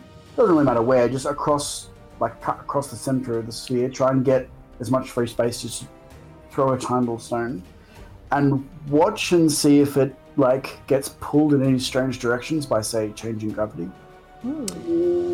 Tetra, you watch as the stone gets about, I'm going to say 20 feet up. The trajectory changes rapidly, no longer being pulled towards the floor, but now towards the center. With the momentum that it has and the angle that it's coming in at, you watch as it misses the center console, almost reaches the end, and then begins to fly back up again, forming a tightening Oh. circle of momentum until it smashes into the center console. Uh, Sorry, I shouldn't say smashes, until it drops onto the floor of the center console, skidding to a halt. So Huh. it, it orbits it for about four rotations of a collapsing um, circumference until it then crashes into the floor. Good question. That was very nicely done. nice. How how high was it before it started getting pulled up? 20 feet away from you. At 20 feet up in the air. Yeah. So it's like six meters. Uh, a little bit Yeah. less than that, I think, because Stand on each other's shoulders. because it's like roughly five feet to a meter. Is that right? We could we could throw you. Three feet to a meter. Yeah. We, Can yeah. you Harry and throw Harry? Well, Harry can jump. Harry can jump ten feet, Ooh. Oh yeah. so I can only jump three meters. I mean, like depending on how good our acrobatics are, like you know, maybe one person can try and do a handstand on someone else's hands. Their legs get pulled into the gravity circle.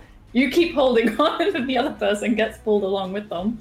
As long as the don't think it gravity of the inner way. circle is stronger than the gravity of the outer circle. If Oh, it's not, yeah. then that person will just feel their legs being gently pulled. Mm.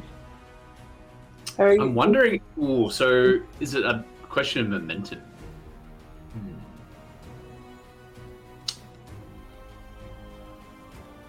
So it's pretty tight. There's lots of gears. There's lots of moving things. And those crystals that are flying around, you notice that I'd say that with with um, the perception check from now before, even though it's Mm. only an 11, you notice that whatever these crystals are doing, up to about 10 feet away from them, seems to be at the mercy of some sort of elemental effect. The white crystal that shot past before, there's ice growing across the metal at 10 feet away from the crystal. As we're standing here formulating a plan, Yeah. do these crystals seem to be moving in any sort Everything's of? um, moving. Yes, the crystals are No, no. constantly moving around and Are they, are they moving in like a predictable pattern that with that I that would be Oh, observable? I'm going to get you to roll me an intelligence Yeah. check, just a flat intelligence check to try and spot the pattern. yeah, Brilliant. yeah. So, so are these crystal are, are these crystals big enough to jump on? No, they're only they're only about like they're- about the size that, that you could hold in a hand. Uh, it'd be it'd be big though, like about thirty about thirty centimeters thirty centimeters diameter. They're, they're they're like reasonably large, but you could still hold them in your hand. Ah, five Niles. Yeah. Nah, nah, man. You, you look at these things like there is no pattern to be discerned here. There's it's impossible. There's there's as you look at this, your head spins. I mean, you can't move your eyes separately, so you have to move your whole head. You go, your neck starts to like crack as you oh, move it. you get yeah. this twinge down the back of your neck, trying to track these Did things. you say the crystals like the element was on the crystal or was like following behind the crystal? it looks like in about 10 feet away from each crystal, within 10 feet of each crystal, depending on the color, there seems to be some elemental effect occurring. So for the white So, crystal so that just moved past. it, like within three meters of it. Like yes, being- within three meters. There. So for the white crystal, with all the metal within three meters is covered in a thin layer of frost. so I guess catching one's probably not a good idea. Uh, that's, I mean, it's up to Harry. As you look at them, Harry, you think these these are probably these are probably pretty valuable. I mean, elementally attuned gemstones. These would be worth a these would be worth a fortune. Oh, I I look at Harry, and I see Harry looking at the gemstones as well, and I say, "Ah, He is a Harry, merchant. do, how, how do you plan on? Are you are you seriously considering taking them? Oh no, I was just thinking about how they could help us. Well, I mean, if you help- wanted to, help us I- monetarily. like pull out the bag of holding, and I'm like, hmm? No, no. Which one's the least dangerous looking element? Do you want to make me a investigation uh, check, please, Harry? Harry's thinking about it. Harry nods. Investigation. yeah, just just Definitely bag not- him. Definitely not deception. Uh, definitely not perception. Investigation, because you're trying to figure out which one's the most dangerous. You're not just looking at them. You're trying to It's figure out one. natural one. Harry, Harry, as you look at them, Terrible. you start to actually revise what you were thinking before. These aren't dangerous. These aren't. Like, these are fine. Like as you look at them, you can see that the the like it's the, the white one looks a bit chilly around. You can see the the ruby. Probably it's a little bit warm, but these would be fine. There's no danger here. The only Oh, danger no. is the only danger is missing out on profit. Oh dear. Well, I'll try I and do- bag a few. I do crystals love making a natural one into a roleplay opportunity, and so more and more and more, I'm going to give you natural one answers that are like your subconscious, and I'm going to answer things as if it's like your your own brain for your character. So for Harry in this moment, these are, these aren't dangerous. These these are probably worth quite a bit of money, Harry. I mean, you could be the merchant who provides elemental crystals to the wizards of the Unseen University. That's a that's a line of profit that you've never exploited successfully before. No merchant has. How fast are they moving? Oh, not you could you Oh, could man. try and run up and catch one. They're not they're not that fast. I mean, there's there's definitely some gears moving around. You don't want to get your toes caught in those, but if you're able to, I mean, you're you're pretty fast. it's kind of like Oh the devil on your shoulder. You're, you're pretty fast, Harry. You could. And, and they, they're like going in a straight line, not a straight line, but they're going. They're not like zigzagging like a snitch does in Harry Potter. But it's They're like a- not zigzagging like, like a, snitch does in Harry Potter. It looks like Yeah. they're moving along a trajectory, um, a, a circular trajectory. But the problem is that as they move through certain sections, the arc of the parabola changes slightly, and Yep. so there's almost this like. I, I describe it as imagine imagine the the very in, inaccurate model of an atom that you're shown where electrons Yeah. are moving around an Mm, atom. Um, that's obviously not what happens uh, at all. Um, but kind of imagine that where all of these things are moving, and as they reach certain points, the arc suddenly shifts as if they're in like a, a, a track. So as it as it moves about say 20 degrees around the arc, suddenly the arc shifts, and now instead of moving uh, along the vertical plane, suddenly it moves along the horizontal plane. Almost like, do you know what? like- Imagine it's the orbiting. inside of a Rubik's cube that's circular, and as things are moved and clicked, other things are moved and clicked into place, and so it's constantly being changed and shifted. It's actually not a bad visual metaphor for this. That's a good one. Does, does Harry have a can can can Harry, like Harry checks his bag? Like, is there a net or like a? I'm sure he has an old piece of clothing or something like that. Do you, uh, uh, if you have a net in your Um, inventory, I'm sure. you're good to Um, go. okay. I'm sure he has a, a change of. Clothing. You'd have some clothing. Yeah, you'd have a change of clothing. Yeah, 100%. yeah. yeah. Harry is going to, Pull out a shirt, Without- pull out a tunic. without talking to any of his uh, teammates, Brilliant. he's he's Oh, going to wow. try and. Um, Could you roll jump, me a d8 to see which one's closest? I want to know which gemstone you're going for. Just um, you know, just FYI, I'm standing there with a bag of holding, just kind of opening it. Seven, Oh. Harry. There's this very, pl- very pretty yellow gemstone that you you ca- catches your eye. Wow, looks good. I, I'll I'll try to catch it and I'll, and I'll try to redirect it into the bag of holding. Oh, okay. I'll, I'll, I'll, I'll open it for you. Good luck. Harry Harry's gonna try and jump and put the shit up in front of the rock as a as a net to make it easier to like How high Catch. can you jump, Harry? I can jump well with my once per long rest. Oh, I'm gonna waste it. Yeah, fuck, stuff it. I'll waste it. Um, once per long rest, I can jump three meters. As you so so before before you do this jump, looking up, you can see this is about 15 feet off the ground. But if you which can is jump, three- uh, which is more if you than can jump- three meters. no, but I if you can jump jump, 10 feet. if you can jump 10 feet up, how tall are you? Three. Oh, I'm like small, right? So I'm like three foot. How small are you? Are you three foot? I, I'm, I'm that listed as a small creature, so I'm, I'm So, not yeah, sure that fits. If you No, were to reach out your arms, would that add an extra foot? You, I, I Yeah, reckon it's with this, you feet, are right? Yeah. just you are just in range. If you can jump ten feet up and then your body is three feet tall and you can add two feet with your arms, you're literally just in range to grab this. What, what, what are the walls? Sorry, I missed that earlier. Is it is it is it like a Obsidian narrow crystal. cylinder? Uh, no, it's Like, imagine a what's- giant sphere in the inside of a giant sphere. Um, But but the So walls wait- are cogs and moving things, so I can't jump off the wall. Uh, so, uh, y- y- so you're standing on the wall. The wall is like this perfect sphere Yeah. all around. But if you were to jump up and try and grab onto the side of the cogs, the, the cogs are constantly moving and clicking into positions. But you could, you, I mean, you could run up part of the part of the wall and then jump off onto one of the cogs, and that would get you within five feet of it if you wanted to. Yeah. I mean, we're trying to get to the center anyway. Um, yeah, Harry Harry will try to jump up into a cog. Great. Could I please have an acrobatics check from Harry as he does this? While Harry's He doing this, a ninja, so that's a fourteen. 14. You guys watch as Harry runs up part of the wall, jumps onto a cog, does a little somersault, and then you're running for the crystal at this point. Yeah. Fantastic. As you get within 10 feet of the crystal, I'm going to need you to make me a dexterity saving throw, please. Um, cool, cool, cool. Um, once I uh, I have an ability that lets me know. Is it once I know if I fail? Uh, which is the ability? I have to know what it is before I can. Yeah, let me have a quick look. It is called Lucky Footwork. When you fail a dex saving throw, you can use a reaction to add a d4 and add it.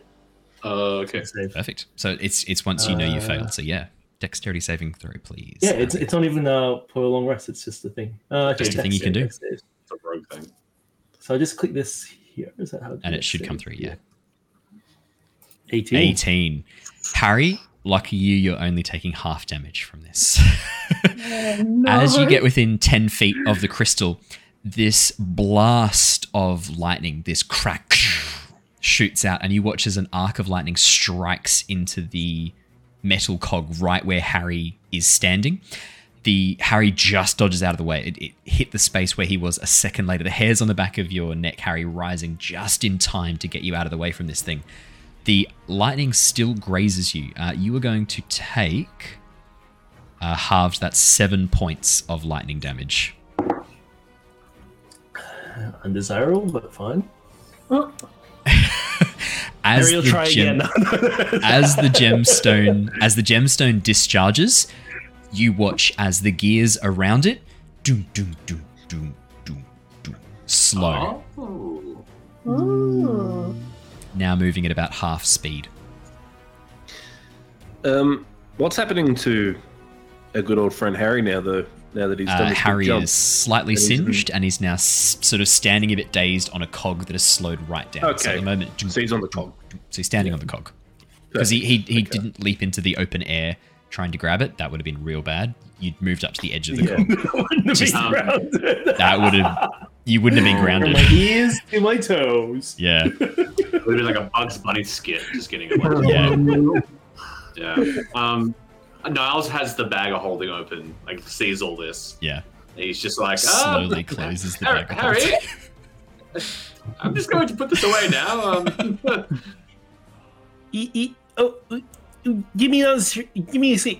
Um, Oh, Harry's gonna. are you shoot at sure? the, Harry's gonna shoot at the same stone with his crossbow. Harry's gonna what? Sorry, shoot Oh. the He's gonna. Sh- he's gonna try and shoot the stone with his crossbow. the gemstone. Yep. Yep. Please make me a ranged attack. Why not? keep keep the bag open. It's it's a, it's a hard shot. It's not an easy shot. So You're a pretty good shot. Twenty-three. oh, wow, man. Uh, seven piercing damage. Uh, I don't. I'm trying to think of a reason why you would or wouldn't get sneak attack damage. It's an inanimate object. Does sneak attack apply I to wouldn't. I, inanimate I, objects? I, would, I wouldn't get sneak attack. No, I I, doubt- I I would get sneak attack. Yeah, yeah. I, but I, I will double check. Mean, it's like the inanimate object didn't know you were there. Like, Well, because like that's that's what I wanted to double check. Sneak attack does not work on objects. Perfect. I just wanted to double check that because like it doesn't make any sense that it would because there's no like vulnerable spot that you're exploiting in a moment of like distraction. Um, I shot the rocks back. yeah, yeah. uh, seven piercing damage. Uh, Harry, I'm gonna get you to roll me a D100, please. Whoa, wow. I can just see like Ally slowly dying in the background. Yeah, this is great. This is so good. Chaotic this is, good. This is what D and D is all about. Sorry, that's a baby. D10. that's a sorry, I'll D10. That's a I'll roll D10. We're gonna ignore that roll. A D100. Twenty-eight. Okay. That's what you want to hear from your DM. Okay. Um, so I, I should have rolled out the D10. Just use those two numbers. I'm uh, I'm gonna need all of you to roll me a Constitution saving throw, Oh no! As the Oh, gemstone shatters and discharges, releasing energy from the elemental plane of air, specifically a bound storm, into the center of the sphere. Oh Uh, no! Harry, that's a 10. Now that's a Sorry, is that, 22. that a Constitution save? Constitution saving throw, please. Oh, Krasus. Tetra, no. Krasus, Niles. Oh no. Oh no! I think I'm going to do chronal shift on myself. This is not what I thought was going to happen Yeah. Probably tonight. won't, probably won't do very well. then, no. I did not Oh, see thank God natural twenty. That's myself. much better. I'm Um, gonna straight up die at the end. okay, the reason the reason that I'm getting you to roll Constitution is that the lightning's not the problem here. It's the thunder damage, as all of the energy of a captured storm is released in one go. This boom echoes inside the sphere, and because it is a perfect sphere and the walls are perfectly circular, the sonic energy, the sonic waves, have only one place to go, and that is to continually rebounding inside the sphere through your bodies, which are the only things in here that will absorb sound, because you're the only thing that's not made of metal or crystal. Crystal resonates with sound, the human body absorbs it. Um, so that's gonna be. Uh, so for everyone who passed, that's going to be um, 16 points of thunder damage. Oh, For anyone who failed, that is going to be 32 points of Okay. thunder damage. I'm going to absorb Yeah. elements as well to take it less. Uh, uh, So I'll take eight Uh, damage. Uh, do I have a Oh. reaction? Uh, uh, Can I can I just What? say, can you imagine if it had been the fire idea, crystal? Oh, that'll be good. because all of the energy of a volcano, not a volcano, but like all the energy of the fire Fire released into the metal around you. Like a big fire. I- Oh, well. I was I was max health like How you doing? five seconds ago, and now I'm on two HP. two HP. I'm just imagining everyone's fight, and Niles is just like what? Just flies. You're like you're, you're right underneath the crystal with the bag open, Yeah. ready to collect. when this thing goes off, you are just smashed into the wall of the sphere, and then as the energy ricochets again, you're bounced back up. The the force of this pulling you into the air before it then Yeah. smashes you back down into the wall of the sphere once again. The sound echoes through this thing. Uh, you are all deafened as well. Wow. Uh, Obviously. yeah, Harry's also just laying there, um, downed. I will let you know when the deafened condition has down? passed. Yeah, I'm downed. Oh, you're down. Oh shit. You're downed. Down. dead. you're down. Oh, my, my, my okay. total is 31. Oh, You watch as Harry. Your ma- okay, you watch. You watch as this the limp body of this bunny just slowly slides off one of the gears and just falls lifeless to the floor. Yeah, just Harry's in his I healing word him. What word is it? Fuck you. But do you, know my, do you know what my favorite part is? No one hears it. Like Lyra just goes, opens her mouth, and Harry you suddenly like you come awake as you open your eyes, suddenly recovering in the moment. Oh my god. Does Harry? Does Harry have to? Does Harry take any uh, injuries from? Oh yeah, yeah, yeah, yeah. Don't worry, we're getting to that. So Harry, Oh, yeah, okay, okay. I need you to roll me this was completely avoidable. I need am you to so roll me sorry. a Constitution saving throw.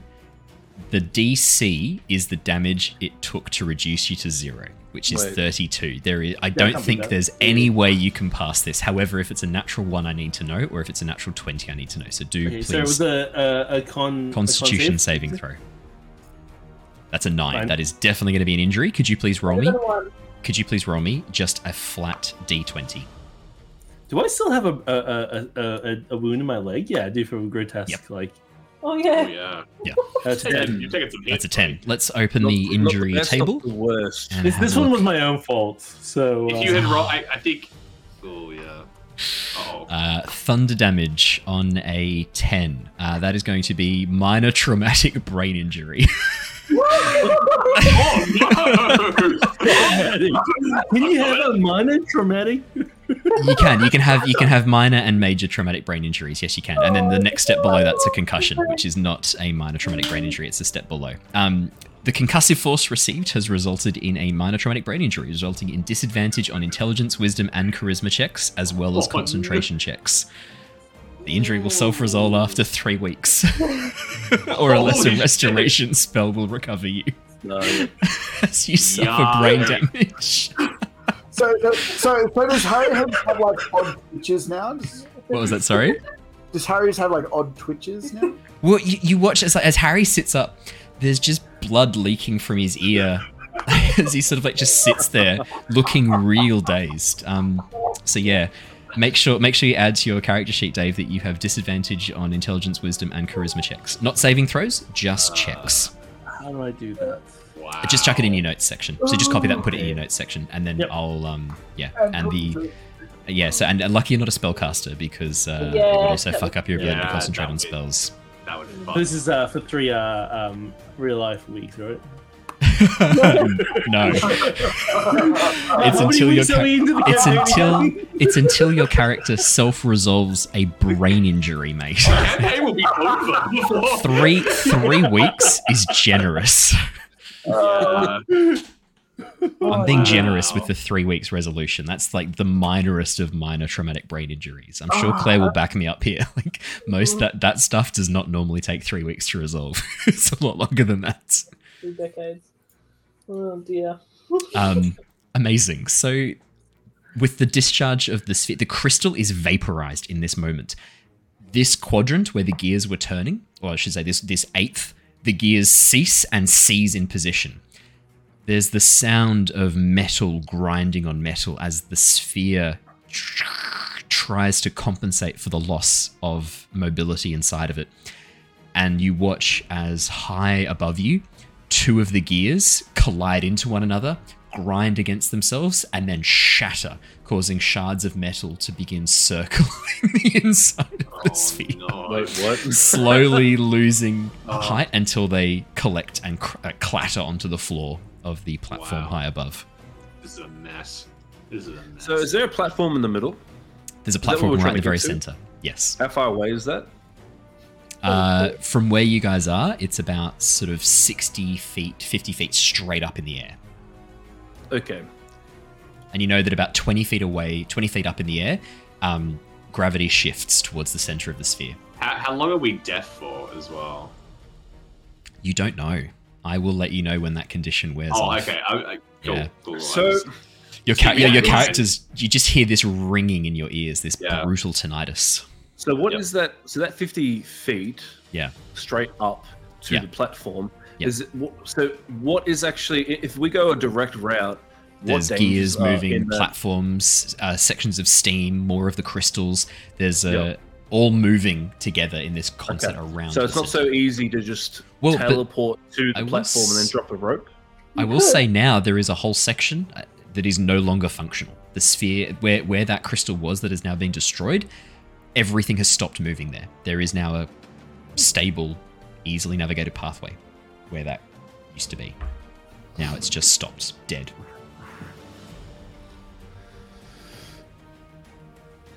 Okay. But yeah, what does it look like though if I did drop a rope just straight down? the problem is right the way gravity works works like as you look at this you know that it wouldn't be a rope going straight down you'd have to have the rope somehow go up and then be far enough in that the gravity would catch it and hold it in place Right. and then as people Yep. cross it you have to hope that they're not holding on to then add to the weight which would then pull it in either direction Hey Matt, you know what would be a great Okay. spell right now? Rope trick. Yeah, yeah. Yeah, I can Where's Where's Yervith when you need him? You know. Oh, Oh, well, yeah. that's right. He's bloody Oh, fighting a dragon. That's cool. Yeah. um, looking through the section of the sphere that has now ceased to function as a result of the destruction of the the energy crystal i mean the gears are just stopped dead. Some of them are forming natural platforms. Others you could almost just walk up like stairs the teeth creating makeshift stairs up the sides. I mean you'd have to do a little bit of jumping between but they're not moving anymore. So it's it's not that hard to navigate if you wanted to just climb up and, and move across it. start start trying to climb and Yeah. absolutely mm. Niles picks his up, Niles picks himself up the floor and just follows, like a little bit sad that he took that much damage. Now, we'll, now we'll pick Harry up yeah and um, escort him. I'm so sorry. Does, is that harry or is that dave Both. That's Dave. Harry, Harry, Harry looks up and just gives him a thumbs up, and he's just gonna wait down here. I imagine That that like like- Niles's plumage is like all like everywhere as well. Like I'm Yeah. like uh, you know like static electricity. I'm just like Yeah. It was yeah. It's, it's interesting that the storm that was unleashed, the lightning was almost destroyed. Not destroyed. The lightning was almost completely compressed and kept in the center, while that concussive release of the actual thunder Yeah. was the that was what hit you. If you'd been closer, uh, might have been a bit worse. Um, Owen, what's Well, on the luckily, platform um, again? Hello. Oh, sorry. Oh, I was just gonna make a joke. Unluckily, um, flying tips are weak against electric. Yeah. It's sure. That's why I took Um, super effective damage.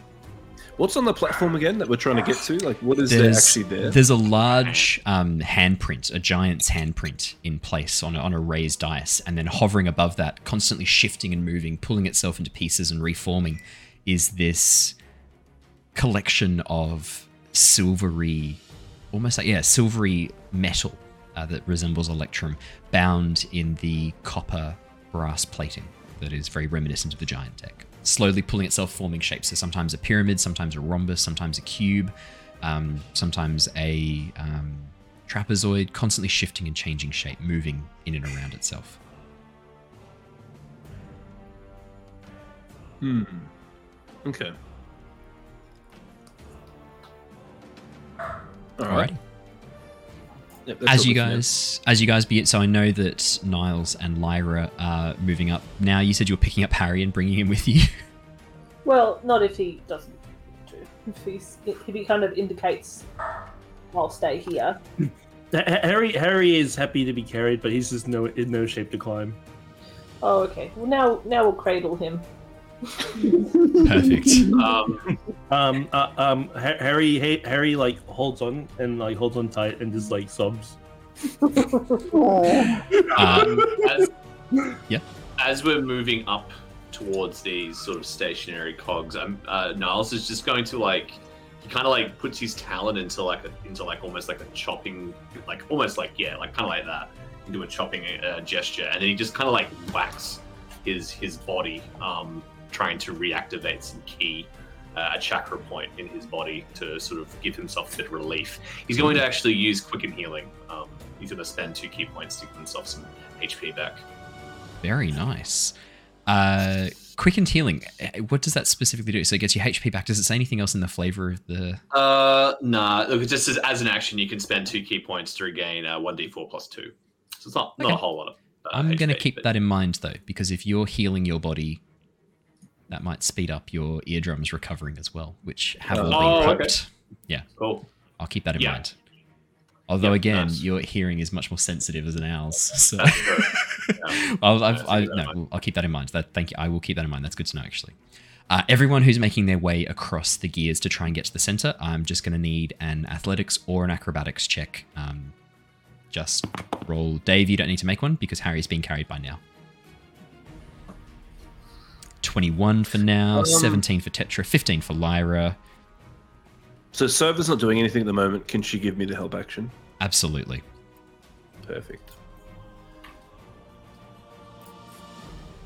Ah, 17's good. 17, fantastic. And just one for Niles. I think Ooh, you rolled quick Yeah, and healing acro- was it acrobatics? Was it? Uh, or Yeah, athletics, your choice, but I'm assuming you'll I'll do, take. I'm Uh, definitely doing acrobatics. yeah, I figured. That's totally 14. 14, perfect. No, you all pass. The DC is Oh, much great. lower because there's stuff not moving. Yeah, by destroying the crystal, uh, even though that was a terrible idea, it One way does. to do it. Well, I do it. It is one Oh, way to do it. It I'll Um, do it. As you get to the center platform, the, the changeover between points of gravity is very disconcerting for all of you, bar Tetra. Um, all of you find that changeover as gravity no longer pulls you down but pulls you up. You have to sort of like catch yourselves and, and move a little bit, shuffling and falling slightly and, and to avoid tripping. But Tetra just naturally and nimbly switches across, moving between the two different platforms as the I- I- gravity I- shifts. Actually, um, Legolas in the snow. as, Yes. as, as you get Yeah, yeah. close to the um to the point of gravity, it's it's it's almost as if like, you know, she's stepping up um like vertically one way. She almost like, like this little hop and like a partial rotate, so that when the next gravity catches her, Yeah. it falls down. Nice. Mm. Very much like a, an astronaut on our world would. Very nice. As you get up to the platform, you can see that it is covered in shards of metal, a small stone, but the massive giant handprint inlaid onto that dais stands before you. What would you like to do? I think Lyra probably just Hmm. straight down, see what happens. Press the button, Lyra.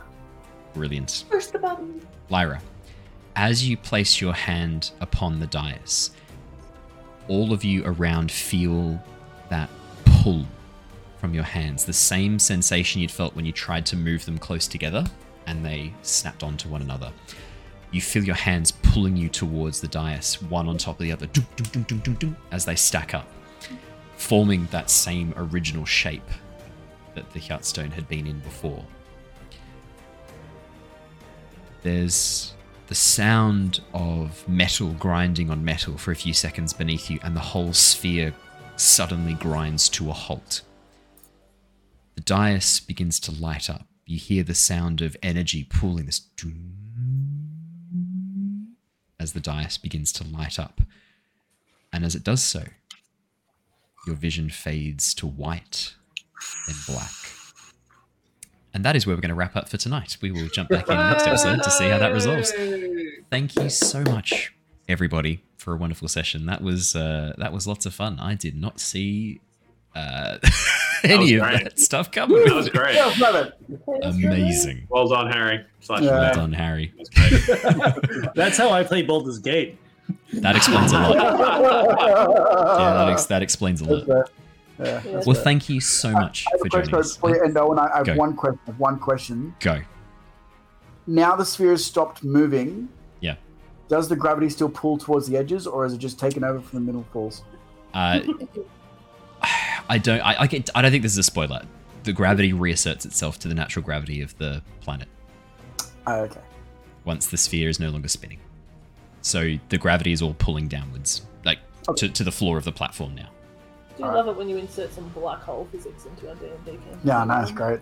Do you, Yeah. do you enjoy it when I like put in some like high concept level physics just for fun? Because Yeah. why not? Yeah, Yeah. why not? just just because it messes with your brains, and I know you enjoy it.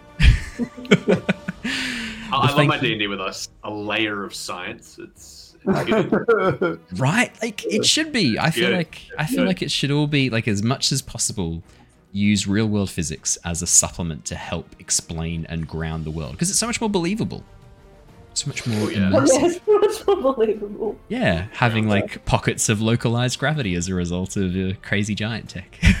I don't know. I just find it fun to put that stuff in, and it's it's I cool like to imagine. And I and I want I want the giant tech to feel alien in a way to what you're used to. And this is one of the easiest ways to do it is to make it science Okay. fiction level fantasy rather than this sort of like ancient runic stuff. I thought it was I thought it's a cool cool play on the giants. Well, thank you so much, everybody, for joining us. It's been lovely sharing our time with you and uh, sharing our session. If you've enjoyed it, make sure you hit that like button if it's on YouTube or leave a review if it's on the podcast platform. And if you do happen to hit the subscribe button on YouTube, it'll be a massive help. We are almost at the 850 mark, uh, which is a massive milestone on our way to 1,000. If we hit 1,000 before the end of the year, which is looking pretty likely, that would be amazing. And I have an idea for a special treat as a uh, yeah as a marker for me hit the thousand uh, hit the thousand. I don't want to say too much, but uh, yeah, I've got I've got something special planned for that that I'll uh, reveal a bit more as we get a bit closer. All your players level up. That'd be that'd be lovely, but uh, no, I've got something. I've got something better. Something better in mind for me, not for you guys. I mean, play level up would be hmm. great for you guys, but I've got something better for me. well, thank you so much, everybody. Stay safe, stay well, and we will see you all again really soon. Until then, good night and goodbye. Farewell. Bye.